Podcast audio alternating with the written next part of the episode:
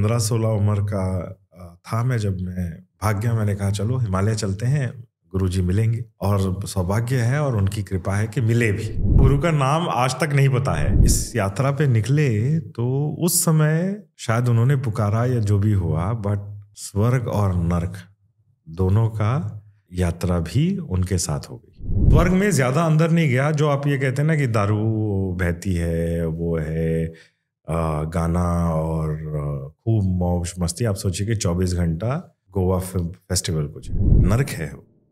और एक कांस्टेंट डर भी ये रहता है कि मैं ख़त्म हो जाऊँगा, या फिर मैं यहीं फंस जाऊँगा।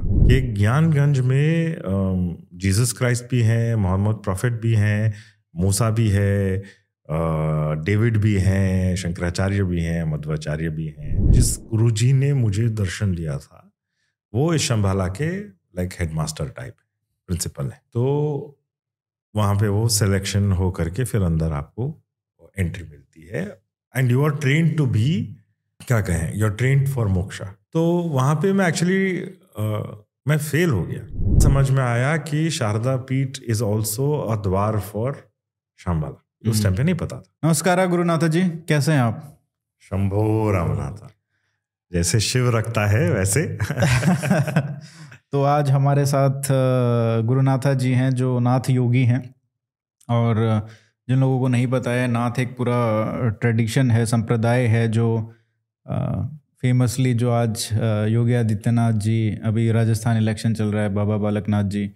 तो ये सब नाम आपने सुने ही होंगे। तो जो उस परंपरा से आते हैं ऋषि योगी, उनकी परंपरा से गुरुनाथा जी आते हैं।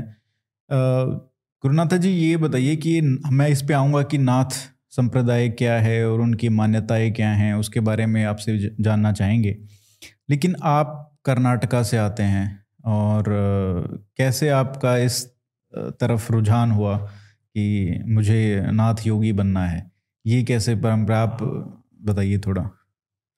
देखिए, ऐसा कोई छोटे बचपन में ये नहीं सोचता कि मुझे नाथ बनना है, योगी बनना है या गुरु बनना है, ये कोई सोच के कभी आप बच्चों से पूछोगे कि बड़े होके क्या बनोगे तो कोई नहीं बोलेगा कि मैं नाथ बनूँगा। ये तो ऐसे कैंपस रिक्रूटमेंट हो जाता है ये इस इस जगत एक, अगर एक कैंपस हो तो सबसे बड़ा एम्प्लॉयर तो वही है शेफ तो हो जाता है अपने आप सिलेक्शन हाँ लेकिन खोज बड़े बचपन से ही चल रहा था। जैसे हमारे घर पे मेरे जो पिताजी के साइड है ये श्रृंगेरी शंकर मठ को मानने वाले अद्वैती हैं। अच्छा। और मेरी मम्मी के साइड जो हैं वो मध्वाचार्य को मानने वाले हैं। द्वैती या तत्ववादी। तो घर पे बचपन से ही ये झगड़ा चलता था कि हमारे गुरु ने ये कहा है माई गुरु ग्रेटेस्ट। आपकी फिलॉसफी आपके दर्शन में ऐसा है मदर और फादर के बीच में। और ये जिन लोगों को थोड़ा नहीं पता है थोड़ा आप बता सकते हैं दोनों में अंतर क्या है एट फंडामेंटल लेवल देखिए ऐसा है दोनों ही वेदांत दर्शन है। लेकिन एक मायावाद का वाद बोलता है कि सब कुछ माया है सिर्फ़ ब्रह्म सत्य है और जगत मिथ्या है। This is Shankaracharya. मध्वाचार्य कहते हैं कि आ, ये जगत बहुत सत्य है और भेदवाद की बातें करते हैं कि जैसे मैं और आप अब अद्वैत में तो हम एक हुए एक ही हुए नो द्वैत हम्म। ना द्वैतो इति अद्वैता लेकिन तत्ववाद ये कहता है कि आप अलग जीव हैं मैं अलग जीव हूँ हम्म। ये जो टेबल है ये जड़ वस्तु है और ये जीव से अलग है तो जीव जीव भेद जीव जड़ भेद और दो जड़ वस्तु जो है जैसे आप सोच लीजिए एक पत्थर और एक ये टेबल या कालीन और ये टेबल इनमें भी भेद है। तो जड़ जड़ में भी भेद है। जीव और परमात्मा भी, भी भेद है और परमात्मा और जड़ वस्तु में भी भेद है। तो हम्म। ये भेदवाद का प्रोपगेशन करते हैं। तो इनको द्वैती बोला गया है कि पहले तो आत्मा और परमात्मा अलग है। तो घर पे बचपन में ही तीन चार साल के उम्र में ही लगता बड़ा अजीब लगता था कि घर पे ये लोग क्या बातें कर रहे हैं। हम्म। और मेरी मदर के साइड वैष्णव है तो थोड़ा सा ऑर्थोडॉक्सी ज़्यादा है। बहुत ज़्यादा नहीं हम लोग भी मॉडर्न स्कूल्स में पढ़े हैं और बहुत माई पेरेंट्स आर वर्किंग मेरी मदर भी बैंक में नौकरी करती थी। बट शी इंश्योर्ड कि जैसे तप्त मुद्रा होता है ना एक ऋग है ऋग्वेद में जो कहता है अतप्त तनु नतदाम आश्नुते। हम्म, जो अतप्त तनु होता है जो तप्त मुद्रा शंख और चक्र के बगैर जो शरीर होता है हम्म, वो किसी का नहीं होता। तो ये वैष्णव का मानना है कि आप शंख चक्र को गर्म करके अपने शरीर पे मुद्रा उसका धारण कर ले। तो उसके बाद ही आपको वेद का अधिकार मिलता है। तो मेरे मदर ने इंश्योर किया कि ये भी हो। अच्छा। हाँ तो अद्वैती थोड़े बहुत रिलैक्स्ड होते हैं क्योंकि हम ब्रह्मास्मि मैं ही ब्रह्म हूँ। हम्म, तो मैं जैसे चाहूँ जी थोड़ा सा मतलब लेस ऑर्थोडॉक्सी होती है। लेकिन फिर भी बचपन में चार पाँच साल की उम्र में ही एक बुलावा कहें या एक पुकार सी आती थी कि सत्य को आविष्कार करना ज़रूरी है। क्या सत्य है? ये जगत सत्य है कि मैं सत्य हूँ कि आप सत्य हैं? हम्म, ये बट ये जो जर्मिनेशन ऑफ़ दिस आइडिया ये उत्पन्न हुआ उन डिबेट से जो घर पे होती थी कहीं ना कहीं। उसने कहीं ना कहीं इस पे बीज डाला है इसका। हाँ क्योंकि जब आप अपने पेरेंट्स को देखते हो और दोनों का वर्ल्ड व्यू अलग है हम्म। और ये दार्शनिक लेवल पे अलग है। एग्जैक्टली ऐसा नहीं कि कोई रिलीजियस बात हो। तो बच्चा सोचने लगता है कि भाई ये क्या चल रहा है? क्योंकि उसकी दुनिया तो माता पिता ही है। हम्म, तो वो जब थोड़ा सा और बहुत छोटे उम्र में ही जब सोच या जानने की कोशिश में लगे तो ये समझ में आया अच्छा किसी ने बताया कि पता नहीं कैसे दिमाग में आया कि जो सच्चा गुरु है वो हिमालय में ही मिलेगा। होता है ना बचपन में? हाँ, ये ये जो यहाँ पे बैठे हैं दक्कन प्लाटो में तो ये तो ऐसे ही है। छोटा प्ले छोटे पहाड़ है यहाँ पे। हाँ। तो पंद्रह सोलह उम्र का था मैं जब मैं भाग गया मैंने कहा चलो हिमालय चलते हैं गुरुजी मिलेंगे। और सौभाग्य है और उनकी कृपा है कि मिले भी। हम्म, साक्षात शिव है हमारे लिए। खैर उस टाइम पे तो ऐसा है ना कि मेरी क्षमता या आपकी क्षमता उतनी नहीं है कि हम मौन में एक दूसरे से संवाद करें। शायद मेरी ही कमी हो। इसलिए इस पॉडकास्ट की भी ज़रूरत पड़ रही है। शब्दों में चीज़ों को बताया बताना पड़ रहा है। हम्म, लेकिन अ, मेरे गुरु के साथ ऐसा नहीं हुआ। जब उनको देखा तभी समझ में आ गया कि दिस इज़ इट ये पूरे ब्रह्मांड के केंद्र बिंदु है। बस और यहाँ पे सरेंडर कर जाना है तो पूरा ब्रह्मांड ही समझ में आ जाएगा। एक दिन में नहीं आया। तीस बत्तीस साल लग गए हैं।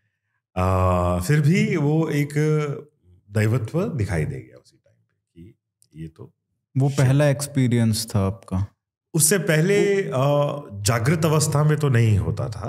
हम्म, जैसे हम जिसको कहते हैं कस्प संध्या काल जागृत अवस्था और नींद के बीच में एक अवस्था होती है जो हाफ़ अवेक और हाफ़ अस्लीप होती है। हम्म, तो उस समय ये ज्ञात होता था कि कहीं से बुलावा आ रहा है। कोई बोल रहा है कि देखो तुमको अध्यात्म में या तुमको इन चीज़ों में और गहराई से जाना होगा। ऐसे एक मतलब मैं बहुत छोटे उम्र की बात कर रहा हूँ छः सात साल की उम्र में तब से ही ऐसे एक पुकार एक बुलावा आता था।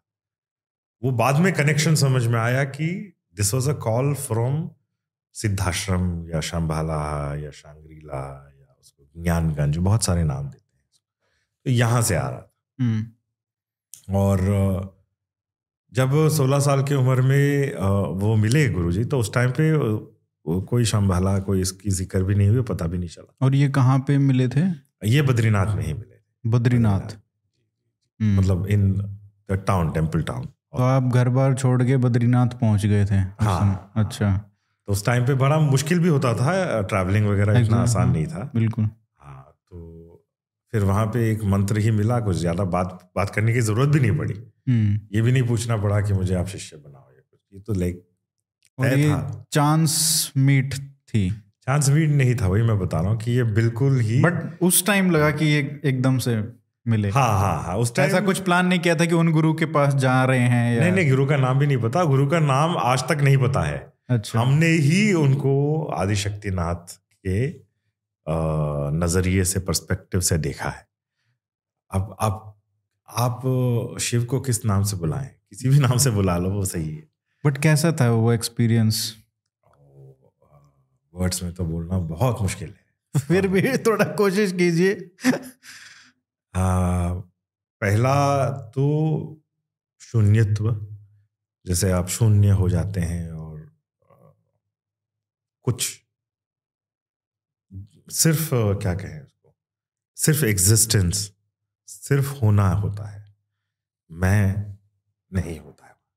कि हम्म, मैं अभी अभी जैसे आप सोच रहे हो ना कि दो चीज़ें तो कॉमन है कि आप एग्जिस्ट कर रहे हो। मैं भी एग्जिस्ट कर रहा हूँ। तो यहाँ पे एक मैंपन है और एक होना है। है ना? बस होना रह गया था मैं नहीं था। द डिजोल्यूशन ऑफ़ सेल्फ जिसको हम कहते हैं आत्मा समझ लो जो भी। आत्मा का मतलब भी वही होता है आत्मा जो अभी मैं हूँ। हम्म, तो हूँ तो था लेकिन मैं नहीं था। हम्म, तो आप ये सोचो कि जैसे कोई सागर बूंद में मिले या बूंद सागर में मिले तो एक ही बात है ना? कुछ ऐसे अनुभव हुआ अनुभव भी नहीं बोल सकते क्योंकि कुछ भी नहीं हुआ वहाँ हम्म। वही एकदम शून्य और वो शायद बहुत ब्रीफ पीरियड का के टाइम के लिए होता है मतलब सेकंड्स टाइम भी एग्जिस्ट नहीं करता है। ये भी है। तो बाहर आने के बाद ये समझ में आया कि it must have been not more than few seconds लेकिन उस अवस्था में पता ही नहीं चलता कि एक सेकंड हुआ कि एक युग हुआ कि क्या हुआ बिकॉज़ और वो सिर्फ़ उनको देखते ही वो हाँ। एक्सपीरियंस था। हाँ। अच्छा। मतलब मैं ही खत्म था। हम्म, कुछ नहीं था। और जब वापस आया तो बस एक मंत्र था और ये भी समझ में आ, आ गया कि बिना बोले वो मंत्र दिया गया। अच्छा। और बीज मंत्र मतलब बहुत छोटा होता है छो, एक आधा अक्षर होता है बस। तो वो फिर अपने आप आपको समझ में आ जाता है कि क्या करना है। हम्म, है ना? क्योंकि हम सब बाई बर्थ इन चीज़ों को लेके पैदा हुए हैं। हाँ ये तभी नहीं समझ में आया था ना। हम्म, तब लग रहा था कि कुछ करना है। बाद में जब साधना बढ़ी तो ये समझ में आया कि कुछ करना नहीं है कुछ नहीं करना है। तो आ, करने की कोशिश ही नहीं करना है। नहीं जो। कुछ होगा वो। बिकॉज़ हमारा जो प्राकृतिक स्वभाव है by nature we are all Shiva Shiv के अलावा कुछ है भी नहीं। हम्म, बाकी तो हम अपना वो कर रहे हैं ना कि आ, हम अपना अहंकार पाल रहे हैं। हम सोच रहे हैं कि हम जो भी फलाना नाम है हमारा या कोई गोत्र है कोई ये तो सब है ये अनरियल नहीं है। बट जो कॉमननेस है आप में और मुझमें वो तो शिव तत्व ही है। उसके ऊपर का जो लोकलाइजेशन है कि हाँ हम अलग शरीर में हैं लेकिन जो इसके पीछे जो एक कॉमन तत्व है जो ऑल ऑल परवेडिंग भी गलत है क्योंकि शिव ऑल परवेडिंग भी है और इसका मतलब होगा कि वो ऑल कुछ ऑल परवेडिंग के बगैर भी कुछ होगा वो ऐसा भी नहीं। हम्म, वो हर जगह है और हर जगह का मतलब होता है कि जगह ही उस, उसके मतलब शिव के अंदर। अच्छा कुछ लोगों को अच्छा नहीं लगता जब मैं शिव जी को वो एक एक वचन से यूज़ करता हूँ बट ये कन्नड़ा इन्फ्लुएंस है मेरी मदर टंग में हम शिव को एक वचन में यूज़ कर हम बोलते हैं। ये शायद शिव जी का नॉर्थ इंडिया का ज़्यादा ट्रेंड है शायद है ना? जी लगाओ। हाँ जी लगाना। हाँ हमारे यहाँ पे ये मान्यता है कि शिव से ज़्यादा क्लोज और कुछ नहीं है आपसे। हम्म, किसी से भी ना? तो जो मेरे से अगर कुछ कोई चीज़ बहुत क्लोज है बहुत चिपकी हुई है तो वो शिव तत्व है। तो इसीलिए फिर अपने आप से क्या फिर क्या गौरवान्वित शब्द यूज़ करें। तो मुझे कल किसी ने बताया कि आप एक वचन में शिव जी को रेफर करते हैं। हम्म, तो this is something very South Indian तो अब उस उस टाइम पे यह नहीं पता था और लगा कि कुछ बहुत बड़ा अकम्प्लिश कर लिया है।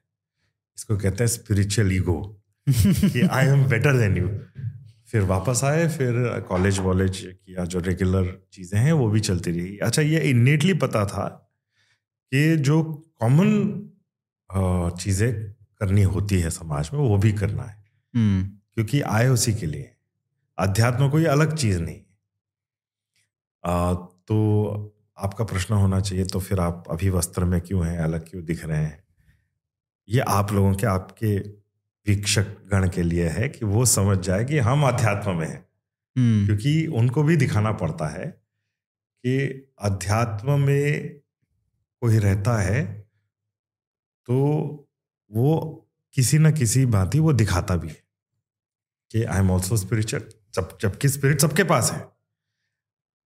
लेकिन कुछ लोग दायित्व ले लेते हैं कि भाई अध्यात्म को भी पूर्ण करना है और दुनियादारी को भी पूर्ण करना तो जगत और मोक्ष धर्म और मोक्ष दोनों को बैलेंस करके चलना है। ये तो बहुत पहले ही समझ में आ गया था।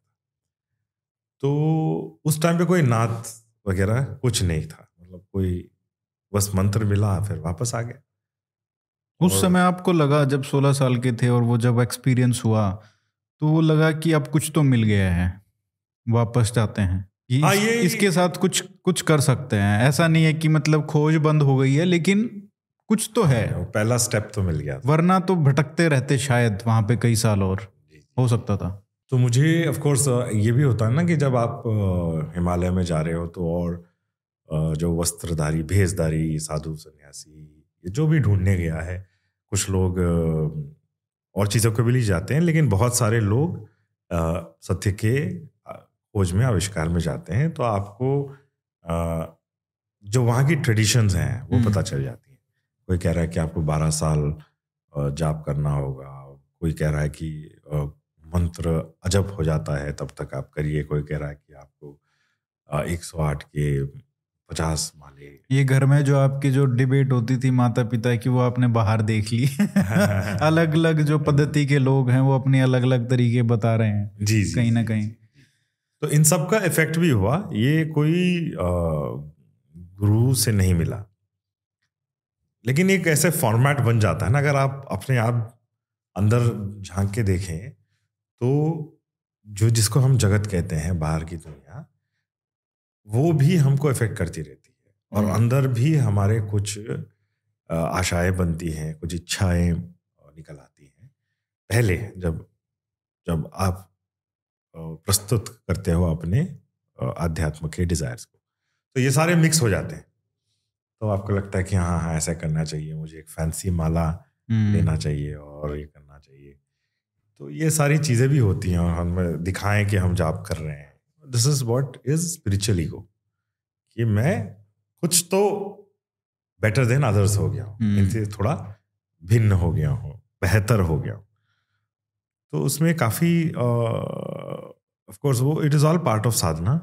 ये करना भी पड़ता है वो भी छूट जाता है। तो उसके बाद एक्चुअली जो बड़ा मोड़ आया वो 2002 में मेरे चाचा हैं मतलब मेरे पिताजी के छोटे भाई। हम्म, तो उन वो एक्सीडेंट में गुजर गए और उनको मैंने वादा किया ही वॉज़ नॉट वेल उस टाइम पे ना छोटे उम्र थी मतलब ही वॉज़ फोर्टी टू और फोर्टी थ्री तो उनको मैंने अच्छा लोग तब तक रिकग्नाइज करते थे कि अच्छा ये इसमें कुछ है जो मेरे से बड़े जनरेशन्स भी हैं जैसे मेरे माता पिता भी मेरे स्टूडेंट्स रहे। अच्छा। हाँ मतलब मेरे वो लेक्चर सुनने आते थे कोई मैं दीक्षा दे रहा हूँ। तो ये सौभाग्य है कि मेरे पिताजी भी आए। आ, जो जिनकी भी डेथ काफ़ी जल्दी हो गई मैं बता रहा हूँ उसके बारे में। तो 2002 में अम, चाचा की डेथ हुई और उस समय अ, मुझे फिर से वो बड़ा पुकार आ रहा था कि वापस बद्रीनाथ के पास जाना है। And I was ready for the next stage ऐसे लग रहा था कि गुरु जी का बुलावा आ रहा है हिमालय का बुलावा आ रहा है। तो 2002 में जब इन चाचा डी की डेथ हुई उससे पहले वो उस टाइम पे ट्रेन्स में घूमते थे बहुत फ्लाइट्स भी नहीं हुआ करती थी तो ये सारा बुकड था। तो हमारे यहाँ पे हमारे यहाँ पे क्या वो सच भी है कि दस दिन अ, जो जीव होता है वो प्रेत बन के घूमता है आपको पता होगा। तो उसके बीच में ही मेरी टिकट बन गई थी मतलब तीसरे या चौथे दिन चाचा जी की डेथ। तो पता नहीं था ना कि वो जाने वाले हैं। तो फिर मुझे लगा क्योंकि मैं तो कर्तृ भी नहीं था चाचा जी के मेरे कजिन उनका बेटा है जो कर ले छोटा था पाँच छः साल। मैंने सोचा कि यहाँ पे मुझे कुछ काम नहीं। हम्म। लेकिन हुआ कुछ और। हुआ ये कि मैंने उनको वचन दिया था कि क्योंकि वो थोड़े डिस्टर्ब थे लाइफ में वो HMT में नौकरी करते थे और HMT में छः सात महीने का सैलरी भी नहीं आया था and I had got in I was in a good job तो फाइनेंशियली भी थोड़ा हम लोग एक दूसरे को वो छोटे हैं नॉट नॉट वेरी ओल्ड पंद्रह साल बड़े थे मेरे से नो तो अ, तो उन्होंने उनको मैंने वचन दिया था कि आप जब भी बुलाएँगे कोई भी प्रॉब्लम होगा मैं आ जाऊँ। अब बाद में जब इस यात्रा पे निकले तो उस समय शायद उन्होंने पुकारा या जो भी हुआ बट स्वर्ग और नरक दोनों का अ, यात्रा भी उनके साथ हो गई। तो इट वाज और पता नहीं उस समय क्या हुआ अभी सोचता हूँ तो सब अच्छा डिज़ाइन लगता है बट उस टाइम पे वहाँ पे गुरु का आदेश भी था कि आप घट श्राद्ध करें। घट श्राद्ध का मतलब होता है कि आप ज़िंदा या जब आप जीवन में है शरीर में है उसी टाइम अपना पिंडदान करें स्वयं का। अच्छा। हाँ तो वो करके फिर आप एक तरीके से मुक्त हो जाते हो। You don't have to depend on your children आप ये कर चुके थे उस मैं करने वाला था। अच्छा। तो जैसे ही ये किया ब्रह्म कपाल है एक जगह बद्रीनाथ में ब्रह्म जी का कपाल माना जाता है। तो वहाँ पे वहाँ पे वो पंडित जी भी बोले कि मत करो क्योंकि तुम सन्यासी भी नहीं बन रहे हो। मैं सन्यास भी नहीं धारणा कर रहा था। बट गुरु जी का आदेश था कि ये करना है तो कर दिया। और ये आदेश क्या है? कहाँ से मतलब? ऑर्डर नहीं नहीं वो तो है that is translation but what is आदेश जो नाथ योगी बोलते हैं अलख आदेश अलख निरंजन ये क्या है? मतलब मतलब इसको पहले खत्म कर लेते हैं हाँ जी, ये स्टोरी जी, जी, जी। तो आदेश ये था कि कर लो तो फिर किया और करते ही शायद कुछ कार्मिक गांठ थी चाचा जी के साथ तो उनके साथ साथ पहले तो नर्क और उसके बाद स्वर्ग का भी जर्नी। और ये चौथे या पाँचवें दिन के बाद की बात है? दस दिन से पहले? पहले की बात है पहले की बात है। अच्छा। और अब मुझे बाद में पता चला कि मैं 21 दिन गायब था। इक्कीस दिन गायब थे? हाँ मतलब कि घर वाले पुलिस स्टेशन भी पहुँच गए कि हमारा लड़का खो गया। आ, मैं आता हूँ उस बात पे तो वहाँ पे इसके बाद जब नर्क की यात्रा खत्म हुई और थोड़ा सा स्वर्ग भी देखने को मिला उसके बाद शंभाला का दरवाज़ा खोला।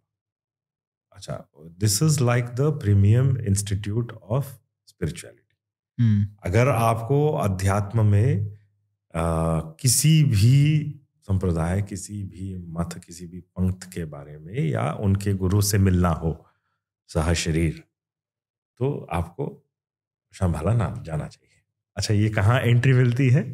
वो तो it is impossible to say it's not a physical place physical मतलब ऐसा नहीं है कि कोई मेंटल चीज़ है हाँ. ऐसा। भी नहीं है।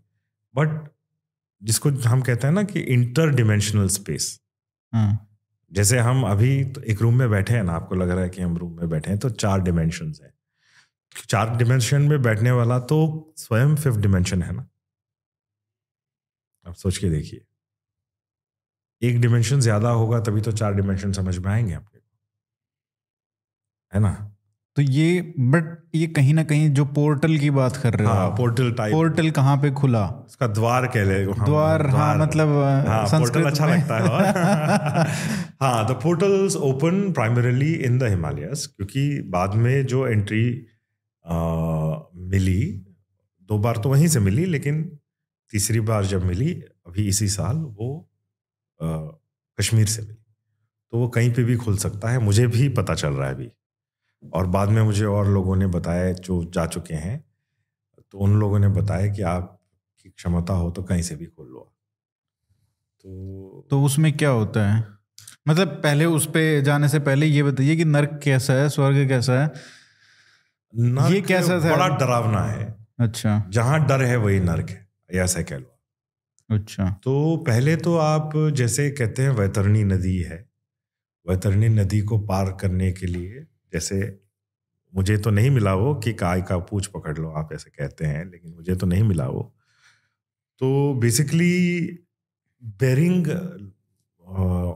निकल गया था कि जैसे होता ना कि मैं हूँ अभी आप सोच रहे हैं कि आप हैं और बैठ बैठे हैं ये ऊपर है और ये नीचे है है ना ये सामने है पीछे है अगर ये निकल जाए। हम्म। कैसा हो? तो वो एक बहुत डरावना एक यात्रा है। तो जैसे आप वैथरणी नदी क्रॉस करते तो पहले आपका स्किन छूट जाता है फिर मसल छूट जाता है उसके बाद आपकी and you can ex- feel it. Or हाँ, you feel can it see मा- it only you can s- observe it. सबका ही हो रहा है ना? अच्छा। आप अकेली थोड़ी हैं तो सबका ही हो रहा है। हाँ। तो सडनली मुझे ये नहीं पता चल रहा था कि ये चाचा की जर्नी है कि मेरी जर्नी अच्छा।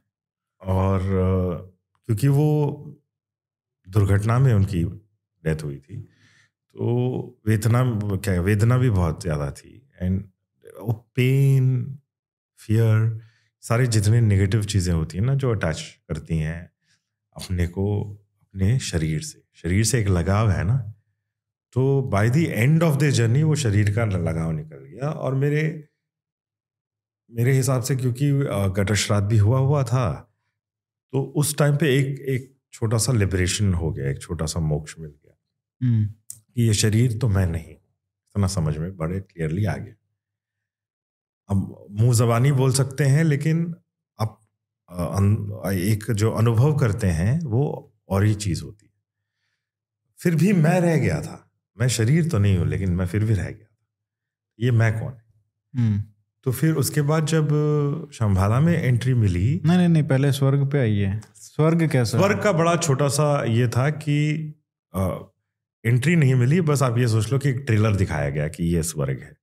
अच्छा। तो अ, उस ट्रेलर में ये देखा कि जो यहाँ पे शरीर हमने ऑलरेडी छोड़ दिया था उसके सारे भोग विलास के साधन वहाँ जैसे आप आपको मतलब ब्यूटीफुल अप्सराएँ मिल जाएँगी आपको क्या कहते हैं तो अनलिमिटेड बेहतर हुर वाला ठीक है क्या कंसेप्ट बहत्तर का गिना तो नहीं लेकिन हाँ, एक ग्लिम्स दिखाई गई बट अंदर से एक एक आवाज़ थी जो शायद गुरु की आवाज़ थी वो कह रही थी कि आपको यहाँ नहीं फंसना है।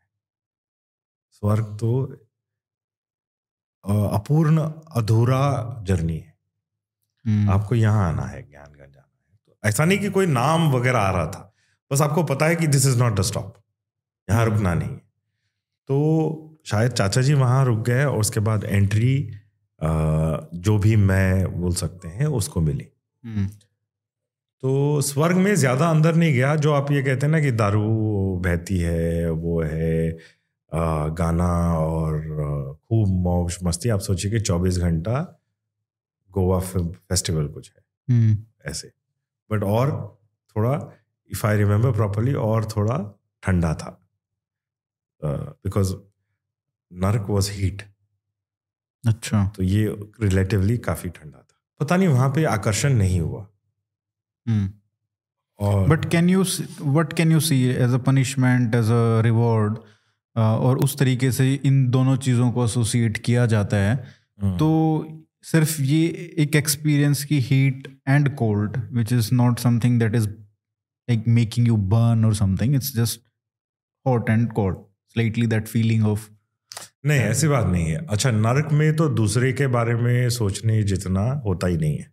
अच्छा। क्योंकि आप ही इतने डरे हुए हो नर्क है वो।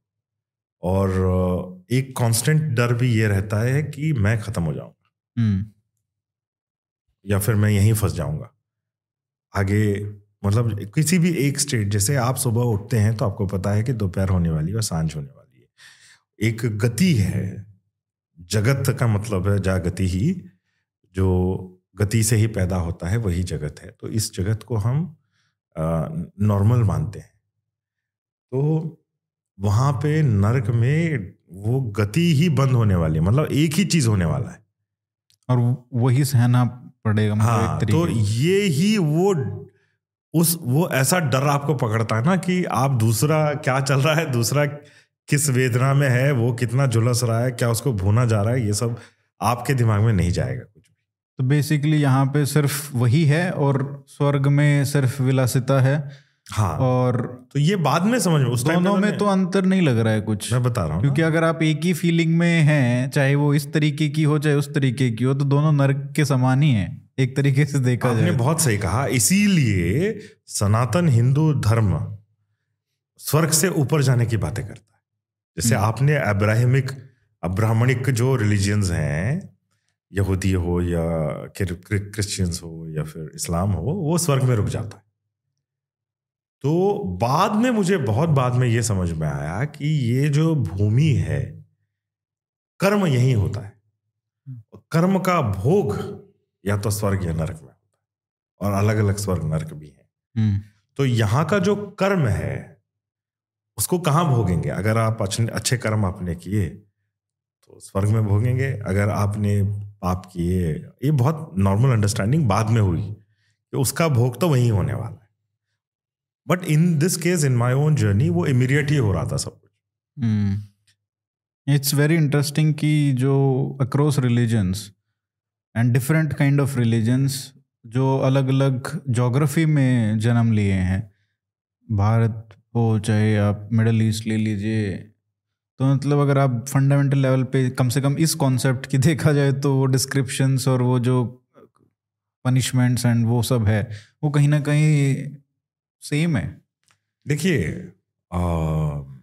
सेम इसलिए है क्योंकि हम सारे सारे जितने हम अलग अलग समझ रहे हैं अपने आप को कि एक्सपीरियंस तो एक हो ही सकते हैं जो कम से कम spiritually enlightened people across religions हैं उनके सिमिलर एक्सपीरियंसेस तो होंगे।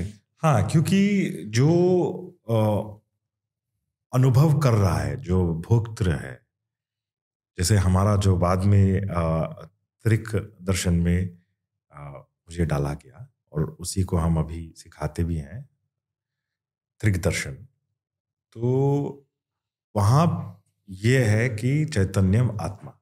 हम्म। हम क्या हैं? हम चैतन्य चैतन्य ही शिव है। तो पाषाण मतलब पत्थर में सबसे स्थूल शिव है। और जिसको हम शिव कहते हैं परातत्व है वो सबसे सूक्ष्म हम्म, प्रज्ञा है बट वो भी शिव है। तो ऊपर और नीचे मतलब आप पाषाण से लेकर के परम शिव तक ऊपर नीचे जब मर्ज़ी जैसे मन आए कर पाए उसी को त्रिका कहते हैं। हम्म, तो ये बाद में समझ में आए। तो जब तक हम ये नहीं समझते हैं कि हम उसी शिव ही भोग रहा है अपने आप को बाद में समझ में आया कि मैं शिव या सत्य के खोज में नहीं था सत्य ही मेरे खोज में। इस बात पे आएँगे लेकिन अभी आपको अ, ये तो बहुत ही गहरी बात हुई है। धीरे धीरे जाएँगे मुझे समझ में आ गया आपका फॉर्मेट तो और अभी जैसे मैं आपसे बात कर रहा हूँ मुझे भी समझ में आ रहा है कि स्टेप बाय स्टेप हुआ था ये चीज़ें। हम्म, है ना कि एक साथ अगर बता दिया जाए कि तुम शिव हो तो क्या समझ में आएगा आपको? तो फिर जब स्वर्ग में इंटरेस्ट नहीं भी हुआ तो उसके बाद खोज तो ज्ञान की थी सत्य की थी। देखो जो लोग भगवान के बारे में बातें करते हैं वो ज़्यादा अध्यात्म में नहीं जाते। हैं जो लोग आध्यात्मिक हो जाते हैं वो ज़्यादा भगवान के पीछे नहीं जाते। हम्म, है ना? वो स्वयं जो है स्वाध्याय जिसको कहते हैं स्वाध्याय गीता पढ़ना नहीं है स्वयं को पढ़ना है। अध्यात्म का मतलब भी है अ, आत्मा से अध्याय। तो जो अपने आत्मा को पढ़ लेता है हम्म, वही अध्यात्म है। आत्मा की स्टडी सेल्फ स्टडी तो इसमें भारत से बढ़ के कोई देश नहीं है जो स्वयं को पढ़ने लगा बहुत पहले से जिसको आत्मज्ञान हम कहते हैं। हम्म। तो वही अध्यात्म बनता है आगे जाके। तो उसका बड़ा वो था क्या बोले आकर्षण। कि सत्य का आविष्कार करना है। व्हाट इज़ ट्रुथ उसका भी बाद में समझ में आया कि truth can not be express उसको शब्दों में तो हम बोल ही नहीं सकते हैं। और सत्य को ये एक ऐसी चीज़ नहीं है जिसको पा सकते हो। सत्य को जी सकते हो। सत्य बन सकते हो। सत्य को आविष्कार कर सकते हो लेकिन सत्य को ऐसा नहीं है कि मेरे मुझसे कोई अलग चीज़ है जिसको मैं सीख लूँगा। बता नहीं सकते उसको। कि भाई ये सत्य मैं ही तो आप ही तो सत्य है मैं ही तो सत्य हूँ। बाहर कुछ भी नहीं है यही समझना था।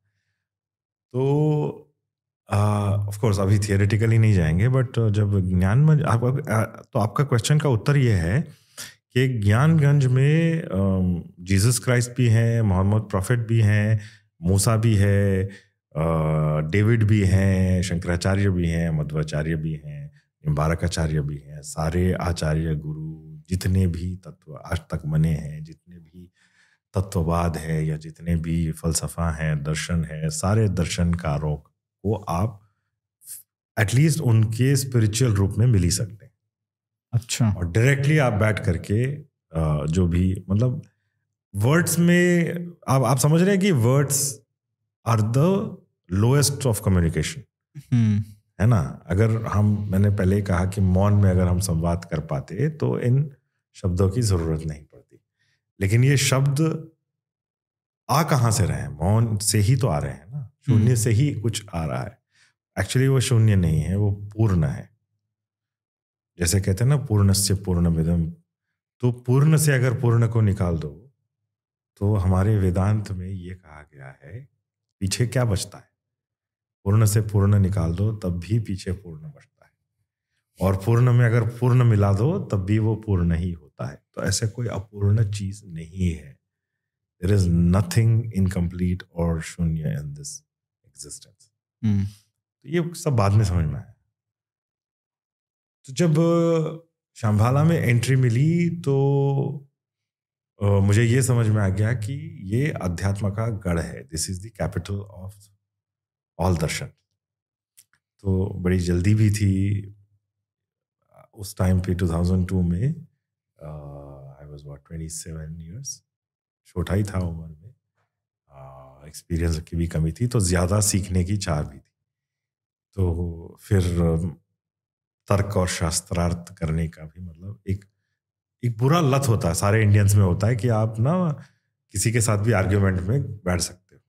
दिस इज़ इंडियन जैसे चाइनीज़ होते हैं वो इतना नहीं बोलते हैं वो मौन बैठते हैं। हम्म। तो ये सारी चीज़ें भी सिखाई गई और वहीं पे प्रभु श्री राम से भी आप ये कह लें कि ट्यूशंस मिले कि क्या करना है एंड अगर देखिए आप ये समझिए कि एक राष्ट्र या एक समाज का अल्टीमेट गोल क्या होना चाहिए?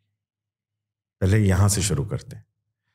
तो राम जी के द्वारा ये समझ में मुझे आया कि ऐसा एक व्यवस्था ऐसे एक सिस्टम होनी चाहिए जहाँ पे धर्मार्थ काम मोक्ष चारों पुरुषार्थों का अ, को साधने के लिए व्यवस्था हो। तो उसके लिए आपको धर्म का राज लाना पड़ेगा। धर्म का राज सबसे बेस्ट एज अ फॉर्मूला तो श्री राम राज्य ही है और उन्होंने स्वयं आके दिखा दिया है। तो ये मैं लोगों को भी बोलता हूँ कि अगर आप सुपरमैन मूवी देखने जाते हैं तो you have to suspend your disbelief that a man can fly अगर आप डाउट लेके जाएँगे तो सुपरमैन की मूवी आपको भाएगी नहीं अच्छी नहीं लगेगी। तो यहाँ पे आप ये लेके चलो कि रामायण एक इतिहास है ये घटना घट चुकी है बार बार घटी है वैसे तो। पुराणों के हिसाब से तेरह रामायण हमारे स्मृति में है। उससे पहले कितने हुए ये नहीं पता। तो राम आते हैं राम राज्य भी चलाते हैं और उसके अविशेष भी छोड़ जाते हैं। हम्म। तो यहाँ पे शंभाला में राम जी बता रहे हैं कि ट्वेंटी फ़र्स्ट सेंचुरी में राम राज्य कैसे लाए जाए। क्योंकि हम डेमोक्रेटिक हैं हम सेक्युलर हैं यू नो भारत जो भी है है। तो उसका फॉर्मूला भी हमको रामायण में मिलता है। जैसे भरत जी को राम जी ने अपनी पादुकाएँ दी या भरत ने पादुकाएँ ली और उसको लेकर के वो अयोध्या में सिंहासन पे बिठाते हैं। और पादुकाओं के नाम पे वो अपना अपना मतलब क्या? राम का राज्य चलाते हैं जब तक राम स्वयं वापस ना आ जाए। तो जब वहाँ से ऑफकोर्स जब वहाँ से आया तो एक साल मौन में था। कोई किसी से बात भी नहीं कुछ नहीं लेकिन अंदर वो चल रहा था अ, क्योंकि इन चीज़ों को बोलना भी उस समय पे अ, मतलब ये डर था कि लोग बोलेंगे यू नो ये पागल हो गया। पागलपन से कम नहीं लग रहा था उस टाइम अभी अभी के- अभी भी बोल सकते हैं। अभी भी अरे अब तो अब तो बड़ी खुशी अब फ़र्क नहीं पड़ता है अब अच्छा लगेगा। मैं तो चाहता हूँ कि सारी दुनिया राम की दीवानी हो जाए राम के नाम पे पागल हो जाए मेरे तरह ही पागल हो जाए। तो बट मैं उसके बारे में आ, जानना चाहूँगा कि क्या ट्यूशन मिला? जो आप ट्यूशन राम जी से अ, Ram Rajya given all our constraints today. और जो भी कंस्ट्रेंट्स कह लीजिए उस तरीके से कंस्ट्रेंट्स भी नहीं कह सकते जो रियलिटी है। उस तरीके से अगर देखा जाए तो राम राज्य किस तरीके से स्थापित हो सकता है? क्या क्या बताया? उस समय पे जो बताया वो अपूर्ण इंस्ट्रक्शंस थे और अभी इस साल भी एक आदेश मिला है तो दोनों को जोड़ के हमको समझना होगा। पहले उस समय ये आदेश में वो आदेश बाद में समझ में आया। अच्छा अभी भी नाथ संप्रदाय के बारे में कोई बात नहीं हो रही है। हम्म। अभी भी सिर्फ़ मैं बाद में मुझे पता चला जिस गुरुजी ने मुझे दर्शन दिया था वो इस शंभाला के लाइक हेडमास्टर टाइप प्रिंसिपल है। तो वहाँ पे वो सिलेक्शन हो करके फिर अंदर आपको एंट्री मिलती है। And you are train to be क्या कहें you are train for moksha तो वहाँ पे मैं एक्चुअली uh, मैं फेल हो गया। तो इसीलिए बहुत सालों तक किसी को कुछ बताया भी नहीं। एंड इट फेल हो गए मतलब? किस तरीके से? जैसे वो पास हो जाते हो तो आप कोई अच्छी आपको दायित्व तो मिल जाता है आपको। हम्म। तो मैं वो कोर्स ही कंप्लीट नहीं कर पाया 2002 तो नहीं नहीं मतलब ये समझ में नहीं आया। ये ये आपको थोड़ा जैसे खोल- होता है जैसे थोड़ा खोल के बताना पड़ेगा कि भाई क्या टेस्ट होता है और क्यों है आपको एंट्री नहीं मिली या क्या बोला गया। नहीं, एंट्री तो मिल गई। हाँ मतलब एंट्री मिल गई लेकिन वो कोर्स या पूर्ण जो रहा। देखिए आप वहाँ पे ये भी था कि आपको अलग अलग गुरुओं के साथ संवाद करना पड़ता था या ये तो वाद है ना? हम्म। हाँ। नहीं संवाद ही है इसको। वाद चैनल का नाम है लेकिन जो हम कर रहे हैं वो संवाद है। अब हम वाद प्रतिवाद भी कर सकते हैं। वाद विवाद भी कर सकते वो हैं। भी होता था वहाँ पे। हाँ, अच्छा। आ, तो अभी अच्छा नहीं लगता बोलते हुए लेकिन आ, अच्छे अच्छे जैसे होता ना कोई भी एक तत्व ही होता है। फॉर एग्ज़ाम्पल अगर आप शंकराचार्य को गुरु मान ले तो शंकराचार्य जी के जो तत्व हैं वो अद्वैतवाद है ना? हम्म। तो अद्वैतवाद को समझना आदि शंकरा को समझना है। या आदि शंकरा को समझना अद्वैतवाद समझना हम्म। तो जब उनके साथ आप बैठे दो ही चीज़ें होती हैं। या तो आप उनको सरेंडर कर जाते हो या फिर आप अपने तर्क से उस बात के ऊपर कुछ है ये प्रूव कर सकते हो। हम्म। तो ये तो अम, सारे भारतीय दर्शनों में तो नतमस्तक थे ही हम किसी के साथ बात करने का कोई मतलब कोई प्रमेय नहीं था। तो सारे ही गुरु हमारे गुरु हैं। लेकिन वाद शुरू हुआ अब ब्राह्मणों के बीच में। मतलब जो मूसा है, ईसा है डेविड है, मोहम्मद पैग- पैगंबर हैं तो इन सब के बीच में फिर वाद करना पड़ा। और उस टाइम पे शायद I was very influenced by Buddhism अच्छा। ठीक है बुद्धा से। और अभी भी हूँ क्योंकि ये बड़ा साइंटिफिक अप्रोच होता है। हम्म। देखिए अगर आप भारत में सनातन धर्म को भी ले लें तो आपको ये समझ में आएगा कि एक ध्यान बेस्ड आपको क्रम मिल जाएगा और एक आपको रिचुअल बेस्ड मिल जाएगा। दोनों सनातन है। हम्म। जो ध्यान बेस्ड पंथ है जैसे जैन है बौद्ध है या नाथ संप्रदाय है या शैव है ये ध्यान मतलब आंतरिक क्रियाओं में ज़्यादा महत्व देते हैं आंतरिक क्रियाओं को। हम्म। और कुछ आपको जैसे जिसको आ, हम कह सकते हैं वैदिक है वैदिक नॉन वैष्णविक है तो पुराणिक। उसमें- हाँ तो उसमें आपको ज़्यादा कर्मकांड मिलेगा तो ये दोनों में फ़र्क है। हम्म। तो I was naturally attracted towards dhyan वाला। उसमें बुद्धा और चूँकि ध्यान तो चल ही रहा था जाप और ध्यान में थोड़ा सा फ़र्क है। अच्छा। अ, ध्यान में हम अगर जाप भी कर रहे हैं तो अपने सर्वस्व को उसमें लगा रहे हैं। और जाप होता है कि आप इन सिर्फ़ इंटेलेक्चुअली आप जापते रहो उसका भी फ़ायदा है। कोई बेटर या कम नहीं है बट अलग अलग टेक्निक्स हैं दोनों। हम्म। जैसे अगर आपको इसका कोई स्क्रू खोलना हो तो अगर स्टार स्क्रू है तो स्टार स्क्रू ड्राइवर की ज़रूरत पड़ती है। फ्लैट है तो फ्लैट की पड़ती है। दोनों ही अलग अलग टूल हैं depending on what you want to do. हम्म, कोई जजमेंट नहीं है यहाँ ये है कि I was more attracted to non ritual dhyan. अब रिचुअल में भी अट्रैक्शन बाद में आ गया अभी आ गया तो अ, तो वहाँ जब गए तो इन लोगों का हुआ और एक तरीके से क्योंकि मेरे इष्ट राम थे हम्म, हैं। और बचपन से शायद मेरी मम्मी भी चाहती थी कि राम जैसा लड़का हो अ, मेरा बेटा। तो बचपन से वो आदर्श भी मिले कि ऐसे होना चाहिए अ, स्त्री का सम्मान करना चाहिए या जो अगर वचन दे दो तो उसको निभाना चाहिए। बहुत मुश्किल पड़ता है ऐसे जीना। तो ऊपर ऊपरी बात कर रहा हूँ। अंदर बहुत सारे नो बडी इज़ परफेक्ट और परफेक्शन के पीछे जाना बाद में मुझे समझ में आया बहुत बेवकूफ़ी का काम किया मैंने। तो वहाँ पे अ, तो वहाँ पे एक मैं ना प्लीज़ नाम मत पूछिए बट एक ऐसा इब्राहिमिक गुरु थे जिनको अ, तर्क में अ, मैं उनसे कम पाया गया। तो आई वॉज़ नॉट रेडी वहाँ से फिर वापस आ गया। अ, बड़े अनसेरेमोनियसली एक्चुअली वापस भेजा गया। बाद में मुझे समझ में आया कि ये भी ट्रेनिंग का ही पार्ट था। क्योंकि I was not ready I don't know if I am ready now but उस टाइम पे तो नहीं था। तो वापस आया।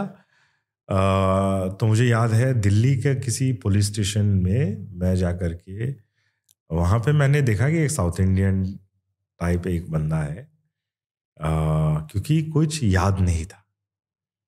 अ, दिल्ली कैसा है ये भी नहीं पता मुझे। तो उनको जा कर के मैंने पूछा कि आप मुझे जानते हो? कि मैं अपने आप को स्वयं को नहीं जान रहा। तो उन्होंने शायद सोचा कि पागल है। हम्म, बट मुझे याद है कि वहाँ पे बात हो रही थी ऐसे जैसे नहीं नहीं ये मतलब अच्छे घर का खानदानी लड़का लग रहा है वो है ये।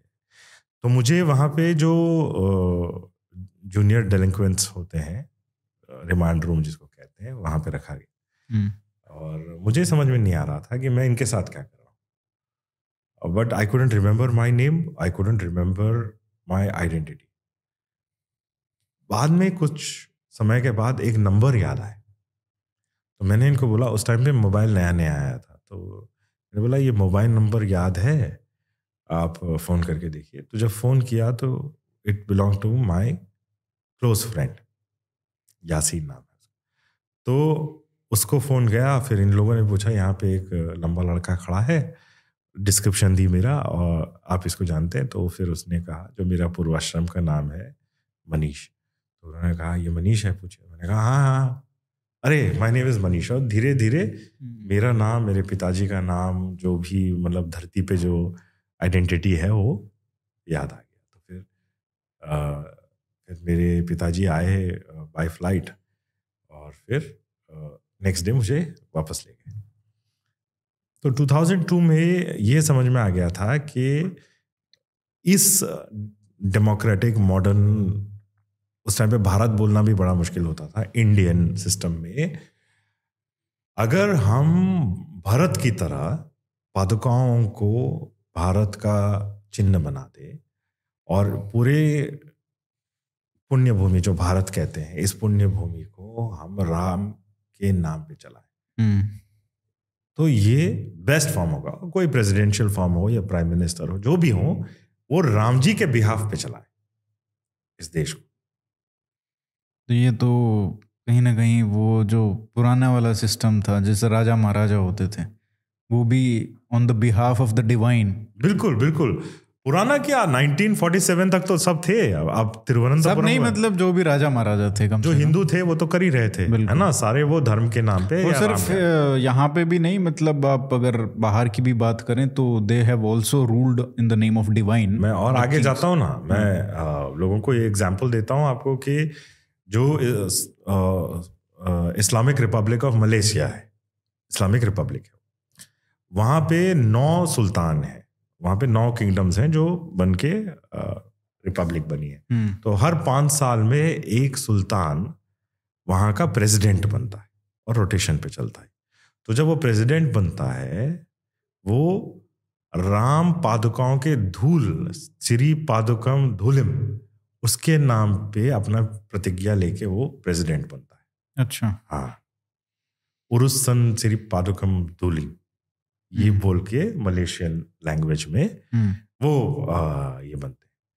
और जो प्राइम मिनिस्टर्स और मिनिस्टर्स हैं वहाँ के आ, मलेशिया के हम्म, वो राम पादुकाओं के नाम पे अपना प्रतिज्ञा लेते हैं। ओथ लेते हैं उस पोजीशन पे तो ये इस्लामिक रिपब्लिक में हो सकता है लेकिन भारत जो राम राज्य था और बनेगा हम्म, यहाँ पे हम इसके बारे में बात करें तो लोग डरते हैं। हम्म, तो शायद उस टाइम पे मुझे ये लगा अच्छा गुस्सा भी बहुत आता था बचपन में मुझे लगा कि भारतीय लोग सनातनी लोग राम राज्य के लिए तैयार अच्छा। तो ये पार्ट वन हुआ। तो ये फिर टू था अच्छा ये सब जैसे होता है ना, आपने सुना होगा कि कुछ ना कुछ पर्सनल लॉस भी हो जाता है इसके साथ। आपको कहीं पे अच्छा मिल रहा है। उस समय की बात कर रहा हूँ।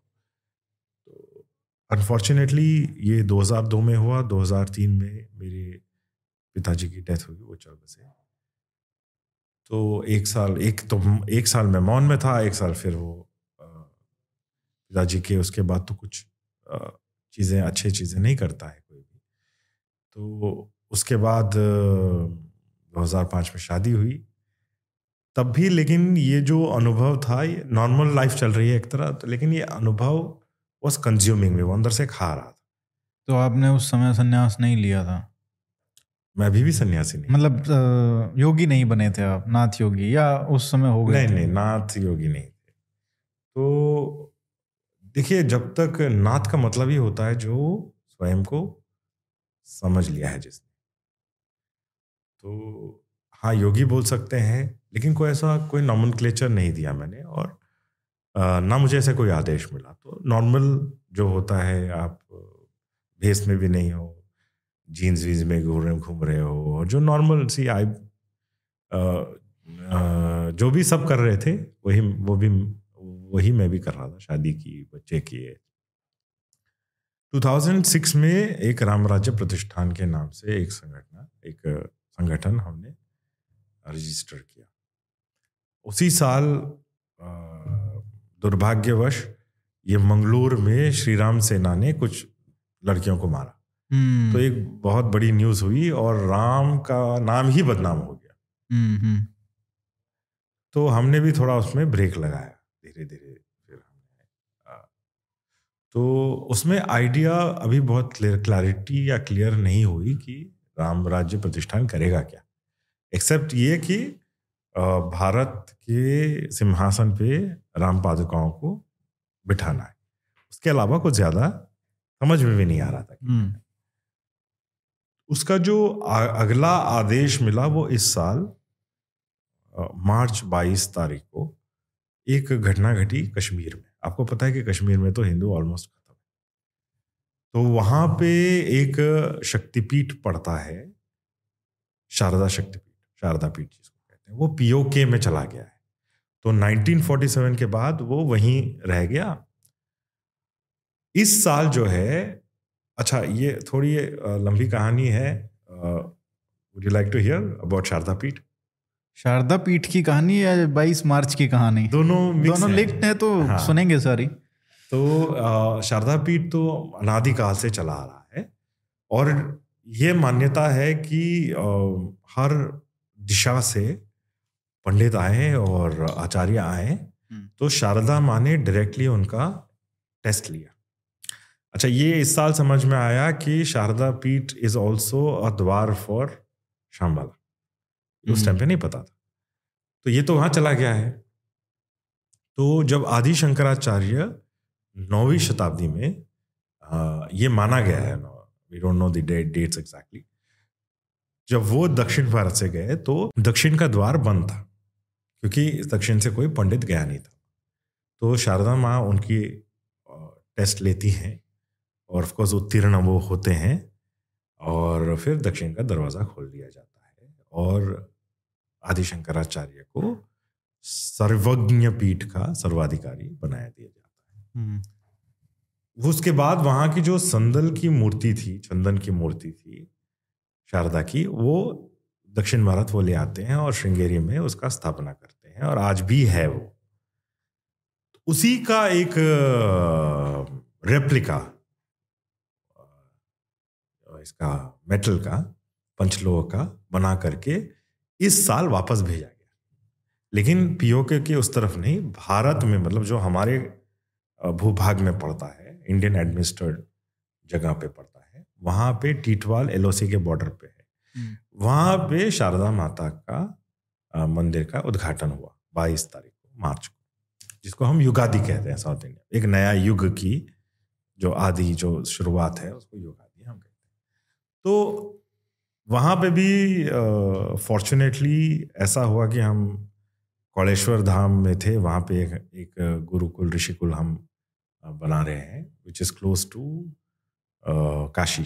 वहाँ थे फिर जो दक्षिण भारत में भी बहुत सालों से शारदा पीठ का पुनरुद्धार की एक मूवमेंट चल रही है। तो जो लोग उससे लिंक थे उन्होंने कहा कि गुरुनाथ जी आपको आना ज़रूरी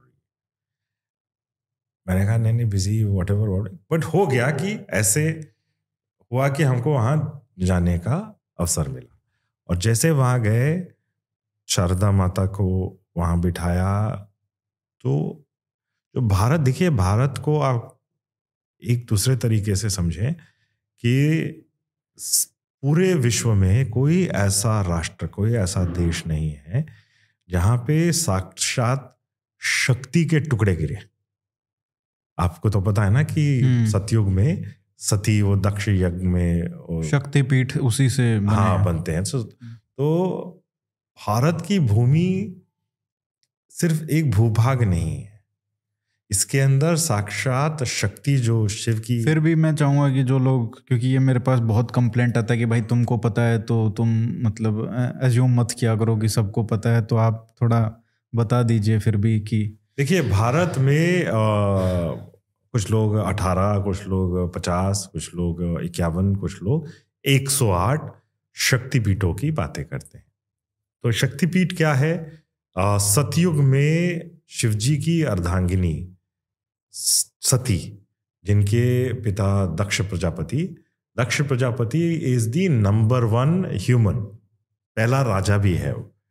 प्रजापति है वो जो बच्चे पैदा करता है। हमारे यहाँ पे जो पहले ब्रह्म के बच्चे होते हैं ब्रह्म के जो पहले कुछ बच्चे होते हैं अठारह ये सारे के सारे ब्रह्मचारी रह जाते हैं मानस पुत्र रह जाते हैं वो गृहस्थ नहीं होते हैं हम्म। तो स्त्री के साथ मिल करके बच्चा पैदा करने वाला प्रजापति बनता है और हर वनवंतर में हर युग में अलग अलग प्रजापति होते हैं तो दक्ष की बेटी दाक्षायणी या सती जब वो शिवजी का अपमान नहीं सह पाती हैं तो आपको पता है कि वो अग्निकुंड में प्रवेश कर जाती हैं। उसी को फिर आगे जा कर के हम अगर आप रामचरित मानस को पढ़ते हैं तो ये समझ में आता है उसी का रिकंस्ट्रक्शन फिर राम जी सीता से करवा रहे हैं। हम्म। वही अग्नि प्रवेश हो रहा है फिर से। तो इन दोनों के जीवन में या इन दोनों की कहानी में लीला में कोई ज़्यादा फ़र्क नहीं है। जो शिव के जीवन में हो जाता है और राम के भी जीवन में हो जाता है। तो आ, यहाँ पे जब वो कूद जाती है तो शिव जी को बड़ा गुस्सा आता है और वो फिर तांडव नृत्य में शुरू कर देते हैं विच मीन्स कि पूरे ब्रह्मांड में पूरा अलोल, कलोल शुरू हो जाता है। उसका जो बैलेंस है, इस प्रकृति का, इस ब्रह्मांड का, वो उसमें व्यत्यास हो जाता है। तो उसको रोकने के लिए और शिव जी को फिर जगाने के लिए ये पुराणों में ये कहा गया है कि विष्णु अपने चक्र से जो सती की बॉडी उन्होंने लगा रखी है अपने पीठ पे उस बॉडी के टुकड़े टुकड़े कर देते विष्णु चक्र से। और वो सती माता के जो बॉडी के टुकड़े हैं फ़िज़िकल बॉडी के टुकड़े हैं वो अलग अलग जगहों पे गिर जाती हैं भूमि पे। तो जहाँ जहाँ वो गिर जाती हैं वहाँ वहाँ पे एक शक्तिपीठ का निर्माण बाद में आचार्य गुरु लोग कर देते हैं। हम्म। तो एक ऐसा शक्तिपीठ है शारदा शक्तिपीठ जो अभी पीओके में तो इस साल क्या हुआ कुछ कश्मीरी पंडित साथ आए और जो साउथ से श्रृंगेरी मठ से जो मूर्ति भेजी गई उसका प्रतिष्ठापना वहाँ पे हुआ। तो हमारा सौभाग्य ये है कि I was there on the day बाईस मार्च को। बाईस मार्च को और वहाँ पे शारदा माता के आदेश के वजह से ही हम लोग आज बात कर रहे हैं। हम्म। मैं बताता हूँ उसके क्या होता है।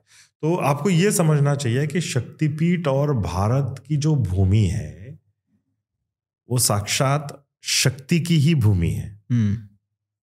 यहाँ पे जो दिव्य ऐसा कोई अदिव्य कुछ है नहीं लेकिन जागृत दिव्य एनर्जी इस भूमि पे पड़ा हुआ है। और हमको पता है कि इसका यूटिलाइजेशन इसको कैसे उपयोगिता में लाया जाए। For hmm. एग्ज़ाम्पल आपने बचपन में ही आपके जो जो पॉडकास्ट सुनते हैं देखते हैं वो उन्होंने भी किया होगा। एक पेपर को ना हम एक लेंस के उसमें रख के मैग्नीफाइंग ग्लास पेपर को जलाया होगा बचपन में। क्या है? हम्म। है ना? बिल्कुल। अच्छा वो लेंस को हटा दो तब भी रोशनी थी सूर्य की किरणें तब भी पड़ रही थी पेपर पे। Just magnifies the intensity it focuses it on one point yes तो एक जगह पे फोकस करके आप उसको पेपर को जला देते हो। तो ऐसे ही जो दिव्यता है वो पूरे संसार में है। ऐसा जैसे सूर्य का रश्मि हर जगह फैला हुआ है। Hmm. वैसे ही भगवान का जो ग्रेस बोलो आप जो भी बोलो हर जगह फैला ये जो शक्तिपीठ है और मंदिर है हमारे वो उस फोकसिंग पॉइंट जैसा है मैग्नीफाइंग ग्लास जैसा कि वहाँ पे वो केंद्रीकृत करके वहाँ से आपको आप तक पहुँचा देता है वो ताप या वो लाइट दोनों है ना? ताप भी है और लाइट भी है। हम्म। तो शक्तिपीठ साक्षात शक्ति के फोकल पॉइंट्स है।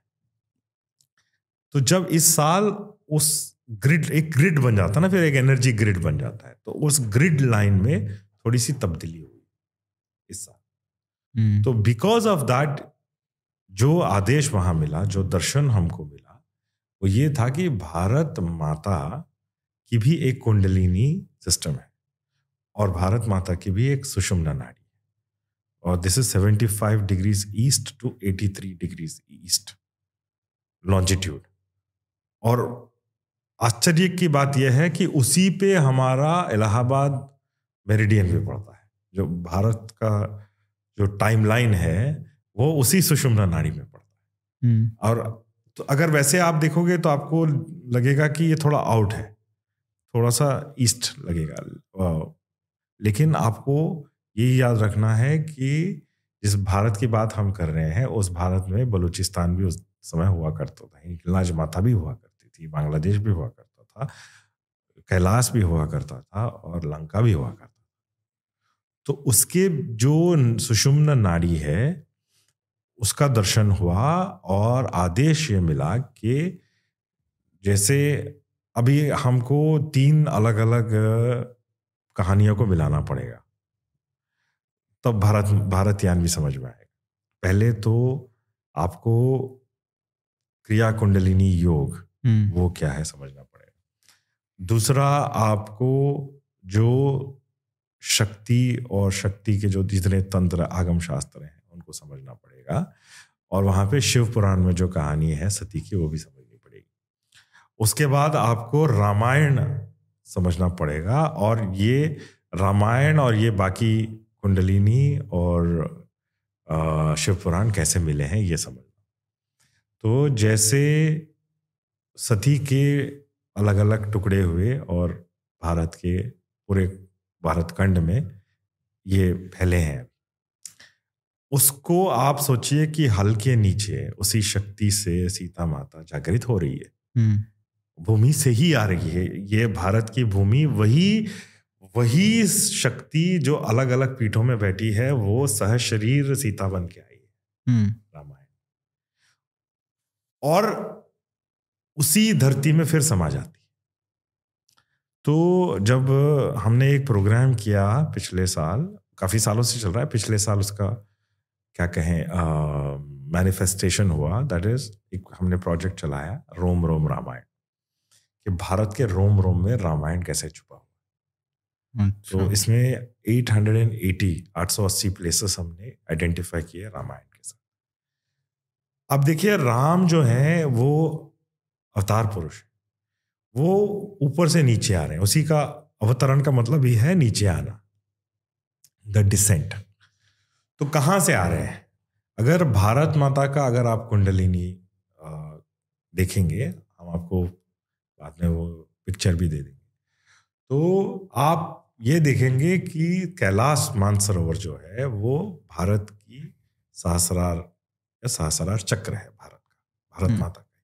तो वहाँ पे कौन बैठा है? वहाँ पे शिव बैठे हैं और शिव शक्ति समेत बैठे सहित बैठे। हम्म, तो वहाँ से हमारे परंपरा में विष्णु के जितने अवतार हैं वो सब भैरव माने गए।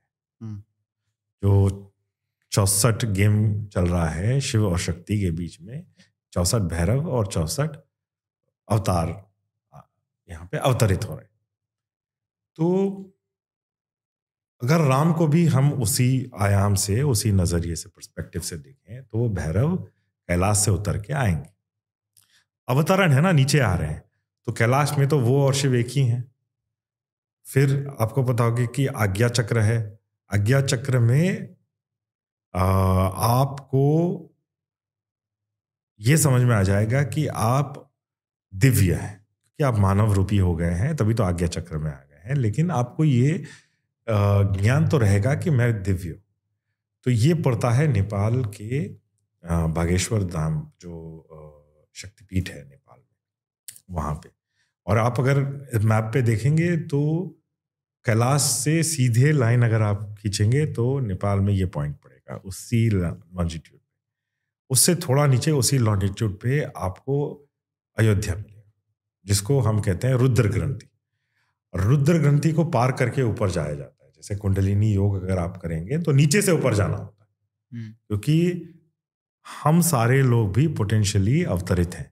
बट uh, जैसे जो आप कह रहे हैं ये एक लाइन में तो शायद नहीं है ना। वह अयोध्या तो और ईस्ट में है। ऑफ़ ऑफ़ कैलाश एंड इतना ईस्ट अगर आप सुषुम्ना नाड़ी को मतलब लॉन्गिट्यूड तो मैच नहीं करेगा। करेगा ना देखिए आप अगर आधे लॉन्जिट्यूड से ज़्यादा फ़र्क है उसमें तो बताइए मुझे।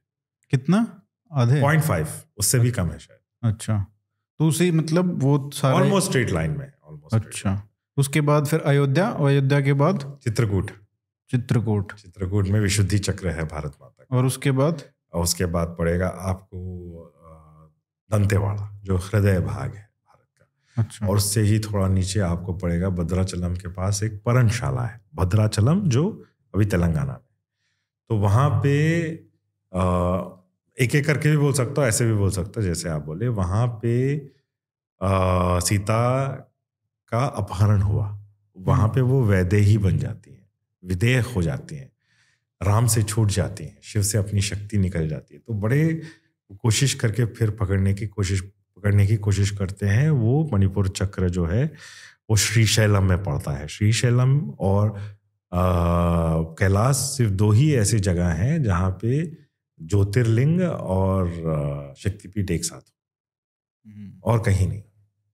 तो श्रीशैलम में मल्लिकार्जुना है शिव शिव ज्योतिर्लिंग के स्वरूप में और माता ब्रह्मराम्बा है शक्तिपीठ के रूप में। हमारी कुल देवी भी। तो उसी चक्र में पड़ता है हम्पी। हम्पी आज का जो रामायण के समय का किशकिंदा है। और हनुमान जन्मभूमि भी है वो। तो उसी क्षेत्र में पड़ता है। अगर आप क्रिया कुंडलिनी योग को थोड़ा अगर आप, आप अध्ययन करेंगे तो आपको समझ में आ जाएगा कि मणिपुर का चक्र या मणिपुर तक जो भी पहुँच जाता है वो पशु या वानर का जन्म कभी नहीं लेता। उसके ऊपर सिर्फ़ मानव नर का ही जन्म है। हम्म, ये गारंटी करता है आपको क्रिया कुंडलिनी योग। तो यहाँ पे अगर रामायण में आप देखें वहाँ पे कौन रहते हैं? वानर। वानर मतलब वाह नरा क्या ये नर है कि नहीं है? क्या प्राणी है? वॉट आर दे तो ये डाउट में उनका पोटेंशियल तो है लेकिन दे आर स्टिल एनिमल्स पूरा ह्यूमन नहीं हुए। और ये कुछ लोग अभी बोलते हैं कि ऐसा नहीं है वो एक ट्राइबल लोग थे तो वाल्मीकि रामायण में आपको रेफरेंस मिलता है जब वाली स्वयं राम से पूछ रहा है कि आप तो मर्यादा पुरुषोत्तम है लेकिन आपने छुप के वार किया मुझ पर चीटिंग की आपने। तो राम जी कहते हैं कैसा चीटिंग? तुम तो वानर हो। और ये शिकार का धर्म है कि छुप के वार करें। प्राणियों पे तो छुप के ही वार होता है कि जितना बड़ा धनुर्धर हो इट डजेंट मैटर तो वहाँ पे राम जी एस्टैब्लिश कर रहे हैं कि ये वानर है ये मतलब शिकार कर सकते हैं हम्म, तो उसके बाद आपको स्वादिष्ठान चक्र मिलता है जो मैसूर के चामुंडेश्वरी शक्तिपीठ में है। Swadhisthana is the original centre of Bharat Mata. या आपके बॉडी में अगर आप देखें तो वहाँ पे आपकी कुंडलिनी होनी चाहिए बट होती नहीं है। वो स्लिप होकर के क्योंकि जब हम प्रसव वेदना से गुजरते हैं जब हमारी जन्म के समय बहुत सारा एनर्जी लगता है माता के लिए भी और शिशु के लिए तो ये कुंडलिनी थक करके जो है वो मूलाधार में जाके बैठ जाती है। हम्म। स्वादिष्ठान में होनी चाहिए वो लेकिन मूलाधार में जाके तो इसीलिए वो स्ट्रेट लाइन नहीं है। हाँ, मतलब हम्पी से हम्पी इधर है और मैसूर हाँ। इधर है। हाँ लेफ़्ट हाँ, जी जी जी थोड़ा towards West, west west west. पड़ जाता है वेस्ट पड़ जाता है। हम्म, क्योंकि वहाँ पे जो एनर्जेटिकली जहाँ पे होना चाहिए उससे ज़्यादा स्लिप होकर के नीचे चली गई। हम्म, तो उसके बीच मतलब स्वादिष्ठान चक्र और मूलाधार चक्र के बीच में एक और ग्रंथि पड़ती है विच इज़ कॉल्ड एज ब्रह्म ग्रंथि। हम्म, ब्रह्म ग्रंथि का मतलब होता है जिससे आपको ये एहसास मिलता है कि मैं प्रत्येक हूँ शिव से और इस ब्रह्मांड से मैं प्रत्येक हूँ।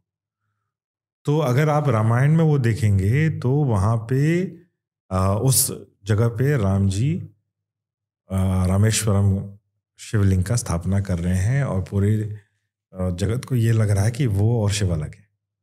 अच्छा। और फिर मूलाधार चक्र में क्या होता है? मूलाधार चक्र में हम बड़े इंद्रियों के दास बन जाते हैं। तो जैसे ये क्या कहें ऐश और आराम की ज़िंदगी चाहते हैं। मोस्टली जहाँ पे हर मानव है। वो सोने की लंका है और रावण उसका ग्रेटेस्ट एग्ज़ाम्पल है, कि वो, जिसको कहते हैं, जर जोरो ज़मीन सबको चाहिए उसको। और लंका किसी और के भाई की उसने हड़प ली, पुष्पक विमान किसका है, उसने चोरी कर लिया, सीता किसी और की पत्नी है, उठा ले आया। तो वो इंद्रियों के उसमें फंसा हुआ है। तो वही मूलाधार की ज़िंदगी है। तो हम अभी भारत माता के कुंडलिनी जागृत करते हुए मूलाधार से सहस्रार तक कुंडलिनी को ले जाएँगे। यही है भारत यान। तो ये क्यों करना है? तो ये आप ये भी बताइए अभी जैसे बहुत लोगों को नहीं बताया कि भारत यात्रा है क्या? तो ये आपने बता दिया कि लॉजिक क्या है। हाँ। और आदेश है। तो आप एक यात्रा कर रहे हैं जो श्रीलंका से शुरू होगी। और फिर भारत में आएगी और फिर इन्हीं जो हमने जो जगह मेंशन की हैं रामेश्वरम मैसूर उसके बाद हम्पी और ऊपर तक जाते जाते अयोध्या से होते हुए अ, नेपाल तक जाएँगे अभी आ, लेकिन हमने थोड़ा सा आ, उसमें व्यत्यास ये किया है कि हम अयोध्या लास्ट में आएँगे हम अच्छा। नेपाल जा करके आ, काठमांडू भी जाएँगे। काठमांडू से बागेश्वर मतलब बागेश्वरी आएँगे नेपालगंज। जहाँ पे हमारे गुरु भाई एक नाथ योगी ही नेपाल के राष्ट्र गुरु भी हैं चंद्रनाथ जी। अच्छा। तो वही उसके महंत भी हैं। और वहाँ से फिर हम आएँगे अयोध्या लास्ट और अयोध्या में हम हर ग्रंथि को खोल करके वहाँ पे एक लिंग की अलग अलग लिंग है उसकी स्थापना होती है। जैसे रामेश्वरम में स्वयंभू लिंग की का स्थापना और उसके साथ एक राम दरबार भी करेंगे। तो शो की कैसा होगा राम राज्य? राम पादुकाओं को रख करके एक दरबार अगर किया जाए तो कैसे होगा? हम्म, तो वो इन तीन ग्रंथियों में भी दरबार भी लगेगा और लिंग का भी स्थापना होगा। और जैसे पर्णशाला है वो दूसरा ग्रंथि है। जिसको कहते हैं हम विष्णु ग्रंथि। तो वहाँ पे बाणालिंग स्थापना होगा और दरबार भी लगेगा। फिर अयोध्या में इतर लिंग जिसको कहते हैं हम्म। जो रुद्र ग्रंथि खोल करके वहाँ पे तो 22 जनवरी को रामलला के मंदिर का उद्घाटन होगा या उसका स्थापना। तो मंदिर हमने बना लिया तो अब राम राज्य बनाएँगे। तो रामलला आए क्यों रहे? राम राज्य के लिए तो आ रहे हैं। हम्म, तो उसी समय हम रामेश्वरम से यात्रा शुरू करेंगे। उससे पहले जब मकर संक्रांति के दिन पूजा और कर्मकांड शुरू हो जाएगा अयोध्या में उस समय हम श्रीलंका में मूलाधार चक्र का जागृतिकरण कर रहे हैं। हम्म, तो मकर संक्रांति के दिन मूलाधार चक्र ओपन हो जाएगा और फिर भारत आएँगे हम। चार पाँच दिन में और 22 तारीख को रामेश्वरम में स्वयंभू लिंग और दरबार का आयोजन किया है उसको खत्म करते हुए यात्रा शुरू करेंगे बाइक्स पे। अच्छा। ये सारा जो भारत में है वो बाइक पे करना है भारत और नेपाल। में अच्छा श्रीलंका में भी by by we are doing by water by air and by road क्योंकि जाने के टाइम पे हम जाएँगे बाय बोट नागतीपट्टनम से नागापट्टिनम से अ, एक फेरी है जो हमको जाफना ले जाएगी। हम्म, और जैसे राम जी ने क्रॉस किया था but this time we are going with peace इस बार हम चाह रहे हैं कि भारत माता की कुंडलिनी जागृत हो। हम्म, पिछले बार जब राम जी गए थे तो युद्ध के लिए इस बार हम शांति के लिए जा रहे हैं। और चौदह जनवरी को शुरू हो रही है और खत्म कब होगी? ये खत्म होगी मार्च आठ तारीख महाशिवरात्रि के दिन अच्छा, अयोध्या अयोध्या में। तो टोटल करीब साठ कैलाश नहीं जा पा रहे हैं क्योंकि वहाँ खुला भी नहीं होगा अभी। अच्छा।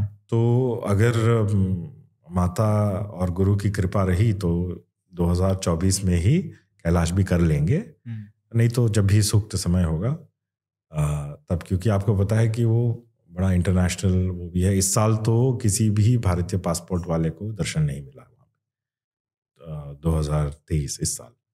तो अगले साल होपफुली ये सारी चीज़ें नहीं होंगी। और भारत माता की जो इच्छा है हाँ, गुरु की जो इच्छा है हम्म, तो इस जो पहला फ़ेज़ है वो अयोध्या में इस बार हम this is the yatra plan for now जनवरी से मार्च तक का। उसका जब भी जैसे मौका मिलेगा तो दूसरा भी फ़ेज़ हम अनाउंस कर देंगे उसका भी कंप्लीशन तो ये तो बात हो गई लेकिन जो इसमें मेरे को समझ में नहीं आया और जो मैंने पूछा भी नहीं ये बताइए कि यहाँ पे आप नाथ योगी कैसे बने? क्योंकि एक तरफ़ देखा जाए तो वेदांत से भी अलग आ, कहीं ना कहीं देखा जाता है नाथ संप्रदाय को। देखिए आप यहाँ पे North India of course south में भी हर जगह पे भी अ, नाथ अभी जो दिख रहे हैं हमको वो नवनाथी या उससे रिलेटेड नाथ है। तो पहले तो हम समझेंगे कि ये नाथ संप्रदाय कहाँ से आता है। Then I will tell you how I get correct जो स्वयं को समझ लेता है और ये शैव ही है मोस्टली और जो नाथ के पावर हाउस है या जहाँ से वो शक्ति लेते हैं, इसको आगम शास्त्र कहते हैं। आगम क्या है? आगम है शिव और शक्ति के बीच में संवाद। और ये बड़े लव टॉक हो रहा है ना ये ये, लवर्स के बीच में बातें हो रही है। हम्म, तो वहाँ पे एक बच्चा है जिसको पानी में फेंक दिया गया जो बाद में मत्स्येंद्र नाथ बनते हैं वो सुन रहा है। और दूर बैठ के नंदी सुन रहे हैं। और ये सब अमरनाथ में क्योंकि हम अभी कश्मीर त्रिका सिस्टम का ही वो कर रहे हैं तो अमरनाथ में हो रहा है ये सब। तो वहाँ पे दो कबूतर भी हैं जो सुन रहे हैं। तो इन आगम शास्त्र को लेकर के जो नाथ बन रहा है जो शिव तक पहुँच रहा है तो वही तो नाथ है। तो आप देखिए जो मत्स्येंद्र को बाद में वो जो मत्स्य होता है उसको श्राप अच्छा श्राप है ये कि आप आ, मानव जन्म ले लीजिए और आप इन मानवों के बीच जाइए। इसका मतलब है कि आप जाके इनको सिखाइए। हम्म, तो एक अच्छा श्राप होता है। तो उनके जो अनुयायी हैं वो नवनाती संप्रदाय जो हमको दिखता है या बारापंथी बाद में बनते एक है नंदी भी तो सुन रहे हैं ना ये सारी चीज़ें। तो नंदी भी बार बार अवतरित होते हैं और वो भी संप्रदाय अलग अलग चलाते हैं। जैसे कर्नाटका में अभी भी लिंगायत कम्युनिटी है जो बसवण्णा ने शुरू किया था। हम्म, बसवण्णा दीवान भी थे मतलब as the prime minister of the state of Kalachuris और राजगुरु भी थे। बहुत सक्सेसफुल एक्सपेरिमेंट रहा है और अच्छा ये दोनों तो अपना अपना वो संप्रदाय कर गए। लेकिन ओरिजिनल रेसिपिएंट जो ओरिजिनल श्रोता है आगम शास्त्र का वो तो शक्ति है माँ। हम्म, तो शक्ति के माध्यम से भी शिव तत्व को पाने का उपाय है। और वो जो लिनिएज है उसको त्रिकानाथ कहते हैं या कश्मीर शैव- शैविज्म अभी उसका नाम है। जहाँ पे ना शिव ना शक्ति ना मैं अलग है। हम तीनों ही एक हैं। ओके तो तो ये दो हज़ार सत्रह के एंड में आई रिजाइन माई जॉब और कर्नाटका में आप किसी से पूछ ले तो I used to do a daily news programme because I come from media am journalist पूर्वाश्रम में। तो दो ढाई साल तक नंबर वन प्रोग्राम चल रहा था कन्नड़ा टेलीविज़न अच्छा। तो उस टाइम पे आदेश आया कि अभी आप टॉप पे हो अभी आप रिजाइन करो और फुल टाइम अपना साधना समाप्त करो। समाप्त तो कभी होगा नहीं मतलब कि आप आरंभ करो बेसिकली हाँ आप आरंभ तो हुआ था बहुत पहले ही नाइन्टी वन में ही। तो 2018 में यह आया कि फुल टाइम मतलब ये नहीं कि कुछ आप दुनियादारी भी करोगे। तो 2018 में फिर एक गुफा पकड़ी और चले गए हिमालय में। और on and off on and off जाना, आना, होता रहा। और एक तरीके से कोई प्रश्न नहीं बचा। तो 2019 में यही शंबाला में आदेश मिला कि नाथ संप्रदाय के जो त्रिक दर्शन है। देखिए, एक तो आप अपने आप से प्रश्न करिए कि 1200 साल पहले इस्लामिक इन्वेजन आने से पहले भारत में वो क्या था जो अभी नहीं बिल्कुल खत्म। मंदिर तो अभी भी है, मठ वगैरह अभी भी हैं, संप्रदाय, परंपरा अभी भी है, लेकिन ऋषि ऋषिकाएँ नहीं। जो ऋषि सिस्टम है वो बिल्कुल खत्म हो गया। तो जो कश्मीर शैविज्म या त्रिक दर्शन है वहाँ पे सारे नाथ है लेकिन सारे ऋषि भी हैं। हम्म, वेद वेदांत वेदांती भी हैं और आगम शास्त्र के पारंगत भी तो इन दोनों को मिला करके जो नाथ संप्रदाय ऋषि वाला संप्रदाय है उसको रिवाइव करने का आदेश मिला। और दूसरा आप देखिए नाथ संप्रदाय किसी एक जाति किसी एक मत या किसी एक वर्ण का नहीं। हम्म, दक्षिण में भी है, उत्तर में भी है, आपको जान करके खुशी होगी कि अफ़गानिस्तान से लेकर के लाओस तक नाथ संप्रदाय का व्याप्ति है। ऊपर तिब्बत से लेकर के श्रीलंका से भी नीचे तक नाथ संप्रदाय फैला हुआ है। तो बेसिक चीज़ें तो वही हैं। नाथ शिव शक्ति को मिलाने वाला काम करता है, अंदर भी और बाहर भी। तो हमारे जो परंपरा है, त्रिक में, हम अपने शक्ति को आप पत्नी मान लीजिए या ऋषिका मान लीजिए सह शरीर साथ में रखते हैं। हम्म, कि बाहर भी यूनियन होगा हम्म, योग बाहर भी होगा और अंदर भी होगा। हम्म, कीड़ा पिंगड़ा नाड़ियों का भी होगा। तो इस सिस्टम को इसका दायित्व दे करके भेजा गया है 2019 हम्म, तो उसके बाद से फिर हम त्रिक दर्शन को सिखा भी रहे हैं और नाथ ऋषियों का दीक्षा भी कर रहे हैं।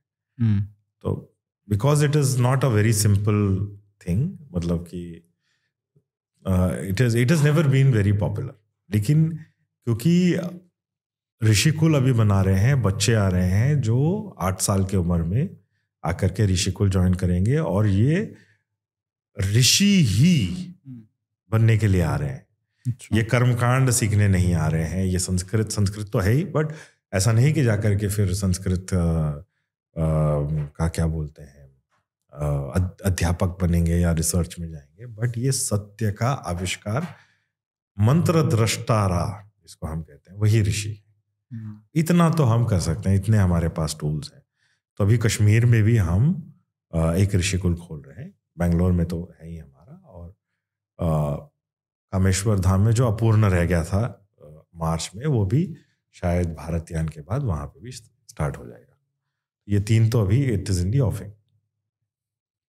तो योग्यता पाई गई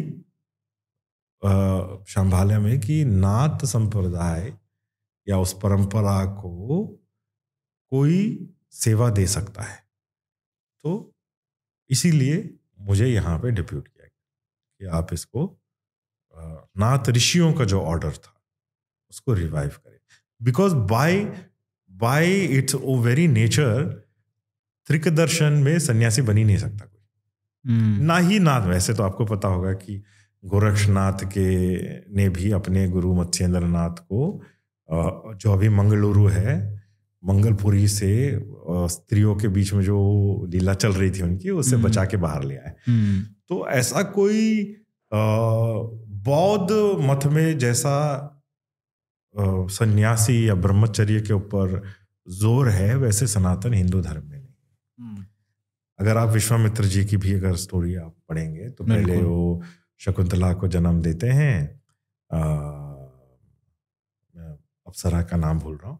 और फिर जो दूसरी बार जब वो रंबा आती है तो क्रोधित होकर के क्योंकि पहले का याद रहता है उनको क्रोधित होकर के वो श्राप दे देते हैं रंबा को। फिर इनको ख्याल आता है अरे मैं काम तो जीत गया लेकिन मैं क्रोध नहीं जीत पाया। हम्म, फिर जाके और तपस्या करते हैं। तो ऋषि करते रहे कभी गृहस्थ रहे कभी अकेले रहे कभी जंगलों में रहे कभी शहर में रहे। तो दो जो ऋषि कल्चर है जो ऋषि कुला है उस कुल को वापस लाना ज़रूरी है। उस कुल को लाने के लिए जो व्यवस्था की ज़रूरत है वो राम राज्य है। सोचिए आप स्वयं राम विष्णु के अवतार वनवास ले रहे हैं। क्यों ले रहे हैं?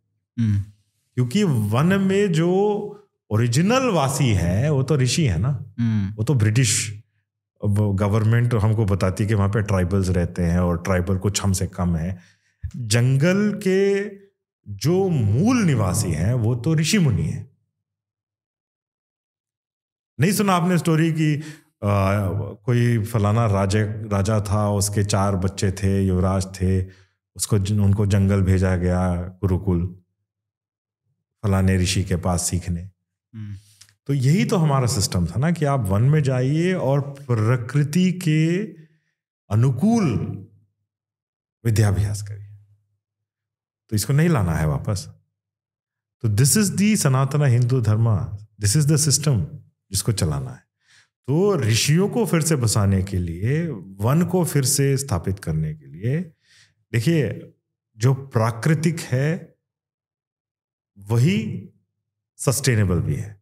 जो अप्राकृतिक है जो अभी हम कर रहे हैं कॉन्क्रीट जंगल्स ये सस्टेनेबल नहीं जैसे हम यहाँ दिल्ली आए तो सांस लेना मुश्किल पड़ रहा है। हम्म, हमको ये प्रश्न पूछना होगा कि स्मार्ट सिटीज़ हम बना रहे हैं, स्मार्ट जंगल, स्मार्ट विलेजेस कब बनाएँगे। और स्मार्ट का मतलब जस्ट डिजिटल नहीं है। इसका मतलब है कि आप, जैसे अगर रामायण में या फिर कोई भी भारत तत्व के शास्त्र में आई के जिसको कहते हैं, उसको आप पढ़ लेंगे तो आपको ये समझ में आ जाएगा कि मिनिमम फिफ्टी परसेंट ऑफ़ किसी भी राज्य का लैंड वन होना चाहिए। उसी से तो ये सस्टेन हो रहा है। नगर तो तभी सस्टेन होगा जब वन होगा। और हमने जो ये गेटोफिकेशन कर दिया है ऑफ़ जंगल्स आपने अगर ध्यान दिया है तो हम ये कह रहे हैं कि भैया जो यूपी में हमने नेशनल पार्क बनाया वहाँ के प्राणी वहीं रहेंगे। हम्म, और जो कर्नाटक में है वो वही रहेंगे। तो over a period of time आपके जीन पूल इंटरमिक्सिंग जब बंद हो जाएगी जैसे हाथी एलिफेंट कॉरिडोर्स वगैरह हुआ करते थे वो जंगल में हाईवे बनाते थे। उसके पीछे पीछे पानी के तलाश में और प्राणियाँ आती थी तो जीन भी मिक्स होता था। कंटिन्यूस फॉरेस्ट हुआ करती थी। हम्म। तो राम जी ये बार बार हमको दिखा रहे हैं रामायण में ऊपर भारत के ऊपरी हिस्से से श्रीलंका तक जा रहे हैं जंगल में जितने राक्षस हैं उनको मार रहे हैं। भूल गए हम। तो maintenance of natural balance and connection of jungles is also very important अगर आप अपने कजिन्स में ही शादी करते रहेंगे तो आपको आपको पता है कि बीमारी बढ़ जाती है और जो इवन अब तो इतना प्रॉब्लम हो गया है। अभी डीएनए साइंटिस्ट हैं, एक उनसे बात हो रही थी और वो भी आए थे बात पे। तो उनसे बात हो रही थी तो वो बता रहे थे कि caste within caste itself क्योंकि कास्ट का भी साइज़ इतना बड़ा हो गया कि कई तो देशों जितने हो गए हैं। तो वो भी आ, कास्ट के अंदर ही शादी करना भी एक नई बीमारियों को जन्म दे रहा है। बिल्कुल बिल्कुल। तो, तो ये जीवन ही नहीं आगे बढ़ पाएगा। हम्म, और हमने क्या किया है? हमने वही अब्राह्मणिक उसको ज्ञान कहें पता नहीं क्या कहें उसको लेकर के हमने जंगल्स को नेशनल पार्क्स गेटोइज्म मतलब इसको उसको लॉक किया। तो कितने जनरेशन की बात है जब उनका भी जीन पूल खत्म हो जाएगा नहीं आई एग्री दिल्ली से बेंगलोर बेटर है। तो लेकिन इसमें मैं जैसे आप बता रहे थे कि राम राज्य का जो स्थापना की आप जो कंसेप्ट बताया आपने और चरण पादुकाएँ रखी जाएँगी नहीं है आदेश है। आदेश है। बट एक ऐसा कॉन्सेप्ट मैं बता रहा हूँ कि जिसमें चरण पादुकाएँ रखी जाएँगी और राज जो होगा, वो उनके नाम पे, श्री राम जी के नाम पे होगा। तो ये क्या एक कोइंसिडेंस है कि जो एक नाथ योगी ही अगले कुछ साल में वो संभव कर पा सकता है? या उसकी, उस कगार पे शायद पहुँच रही हैं बातें कि ना, नाथ योगी के शायद वो फैसिलिटेट करवाए वो सब चीज़ें? नहीं हो सकता है देखिए जैसे हमको आदेश मिला तो हम जस्ट वही आदेश का पालन कर रहे हैं। तो मतलब आपको बताने की ज़रूरत नहीं है मैं तो ये थोड़ा सा वैसे बात बोल रहा था थोड़ा इम्पैक्ट के लिए बट जिस तरीके से चीज़ें हो रही हैं देखिए ये तो है कि धर्म अपना जगह ढूंढ रहा है और उसको मिल भी जाएगा बहुत जल्दी। हम्म, और ये जो हम भारतयान कर रहे हैं हम देखिए हम शक्ति तीन अ, क्या कहें तीन अ, तरीकों से हम देख सकते हैं शक्ति को। एक है इच्छा शक्ति एक है ज्ञान शक्ति और एक है क्रिया शक्ति। तो क्रिया तो कुंडलिनी जागरण का है। जैसे क्रिया करते जाएँगे उसके साथ नए नए ज्ञान भी उभरते जाएँगे। अब जनमानस में भारत माता की शक्ति उठ रही है राम राज्य के लिए इतना तो जनमानस में पहुँच ही जाएगा और आपके माध्यम से भी हम पहुँचा रहे हैं है ना? तो जो राम भक्त हैं जो भारत माता के सेवक हैं जो धर्म के लिए सनातन के लिए जिनका हृदय धड़कता है वो अपने आप इस ज्ञान से जुड़ते जाएँगे। हम्म, जब ये मेरा अपना मानना है ऑफ़ कोर्स ये तो आदेश जो भी आएगा कि जब हम इस यात्रा को एक यू नो समाप्ति के अंत तक ले आएँगे तो तब तक भारत माता अपनी इच्छा भी व्यक्त कर देगी। क्योंकि हम क्रिया क्रिया कर ही रहे हैं, ज्ञान भी बाहर निकाल ही रहे हैं। तो जिसको हम चित्ती कहते हैं, भारत माता की एक चित्ती है। और क्योंकि जनमानस में ये पहुँच गया है ऑलरेडी तो फिर उसका आदेश फिर से आएगा। और सबको ही आएगा कि ये क्या करना है। और ये पूरा भारतयान इसीलिए है कि उसकी इच्छा हम लोग समझ पाए। तो जैसे कोई आपसे जुड़ना चाहता है इस इस यात्रा का हिस्सा बनना चाहता है उसके लिए आप कुछ बताएँगे जी जी आ, हमारे वेबसाइट पे जा सकते हैं भारतयाना डॉट कॉम। मेरे ख्याल से अभी बन गया है रेडी है वो। आ, तो एक तो हमारे साथ वो बाइक लेके पूरी यात्रा कर सकते बाइक खुद ही लाना पड़ेगा अपना या?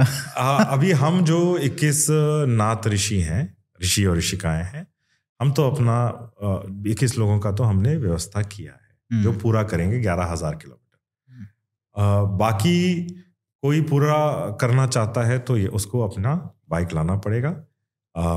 We can take care of food stay जो भी है और हम 108 लोगों को और इनवाइट करना चाहते हैं विथ देयर ओन कॉस्ट वो अपना खर्चा करें और आए।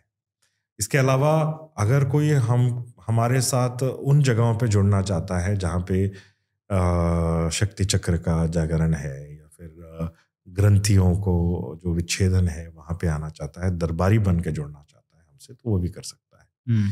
या कोई अपने जैसे हमारा ये पूरा मैप और डेट्स के साथ पूरा प्लान वेबसाइट पे मिलेगा।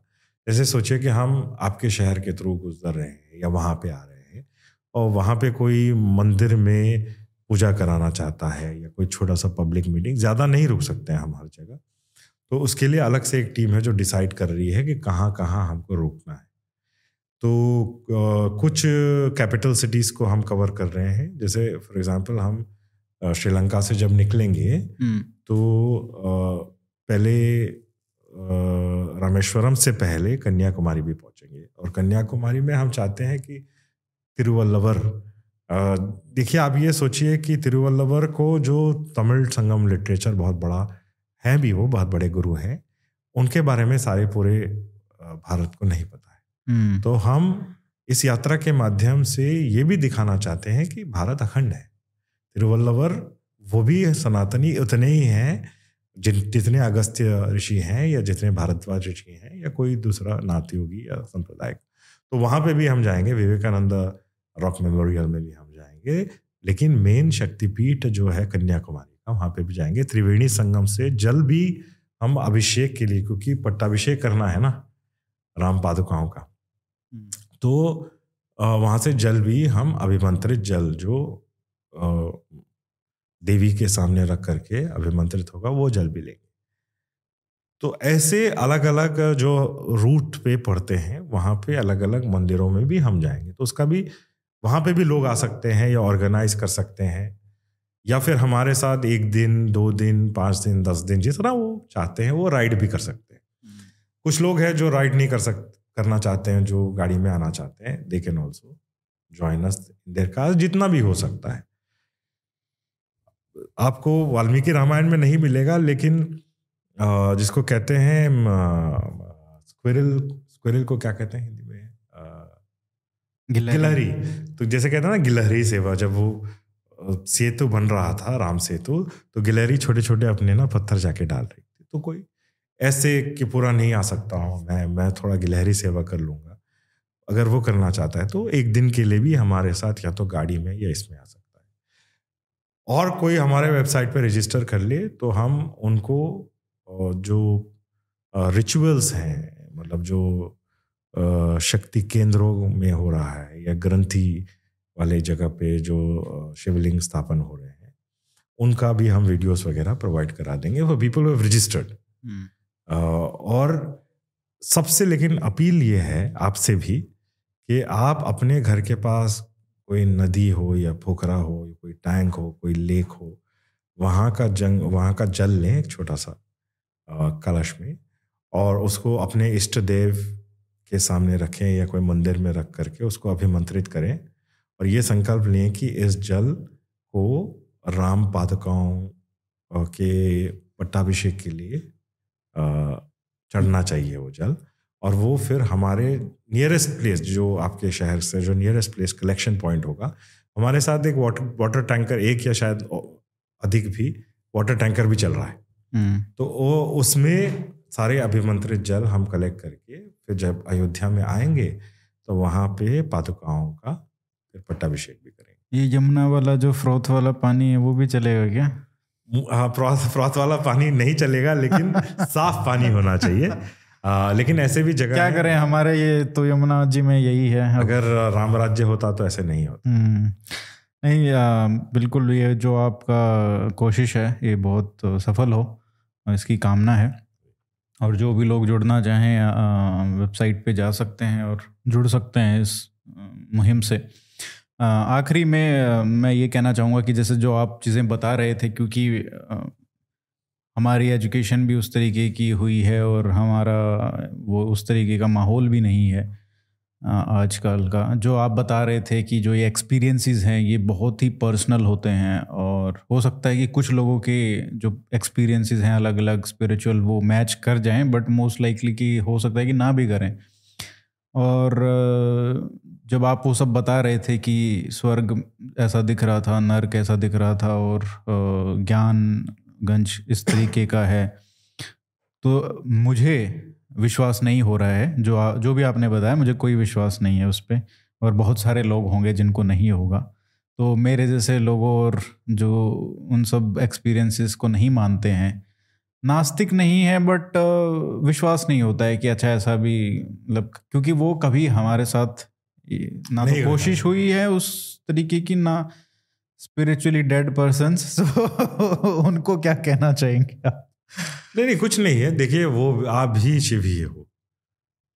तो अगर आपको इसमें मज़ा आ रहा है कि इसमें यकीन नहीं है इसमें भरोसा नहीं है ठीक है?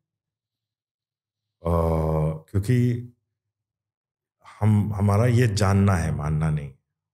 We don't believe in believing believing का मतलब ही होता है एक सोफिस्टिकेटेड वे ऑफ़ सेइंग कि मैं नहीं जानता। बिलीविंग का आप थोड़ा डीप डीप में जाके सोचिए कि what does it mean I believe in something का मतलब है I don't know about it मैं उस पर यकीन करना चाहता हूँ जानता नहीं हूँ। मैं इसलिए मानता हूँ क्योंकि मैं जानता नहीं। मैं जानता हूँ इसलिए आपसे बता रहा हूँ कि हमारा पूरा जो दर्शन है वो कहता है कि शिव अपने ही मल में लौटते हैं। जैसे बच्चे नहीं होते बैठ के अपने ही मल में सुसु में पच पच पच पच पच पच खेलते रहते हैं। अपने ही टट्टी में लौट रहे होते हैं। बड़ा मज़ा आ रहा था। तो ये जो माया का जाल है ना ये हमारा ही मल है शिव का ही मल है। उसमें कोई लौट रहा है तो वो भी एक अवस्था है मज़ा लीजिए। वाह क्या मतलब इंसल्ट करने का बहुत बेहतरीन नहीं नहीं, नहीं नहीं नहीं नहीं, नहीं, अरे शिव जी का इंसल्ट नहीं करेंगे। नहीं वो भी मज़ा है अज्ञान नहीं शिव जी का नहीं हमारे जैसे लोगों का आपने हमको जो तो हमको तो आप में भी शिव दिखते हैं इनमें भी शिव दिखते हैं हर जगह तो आपका बड़प्पन है। इसको एक्सपीरियंसेस हैं हाँ हमको सत्य और कुछ है ही नहीं।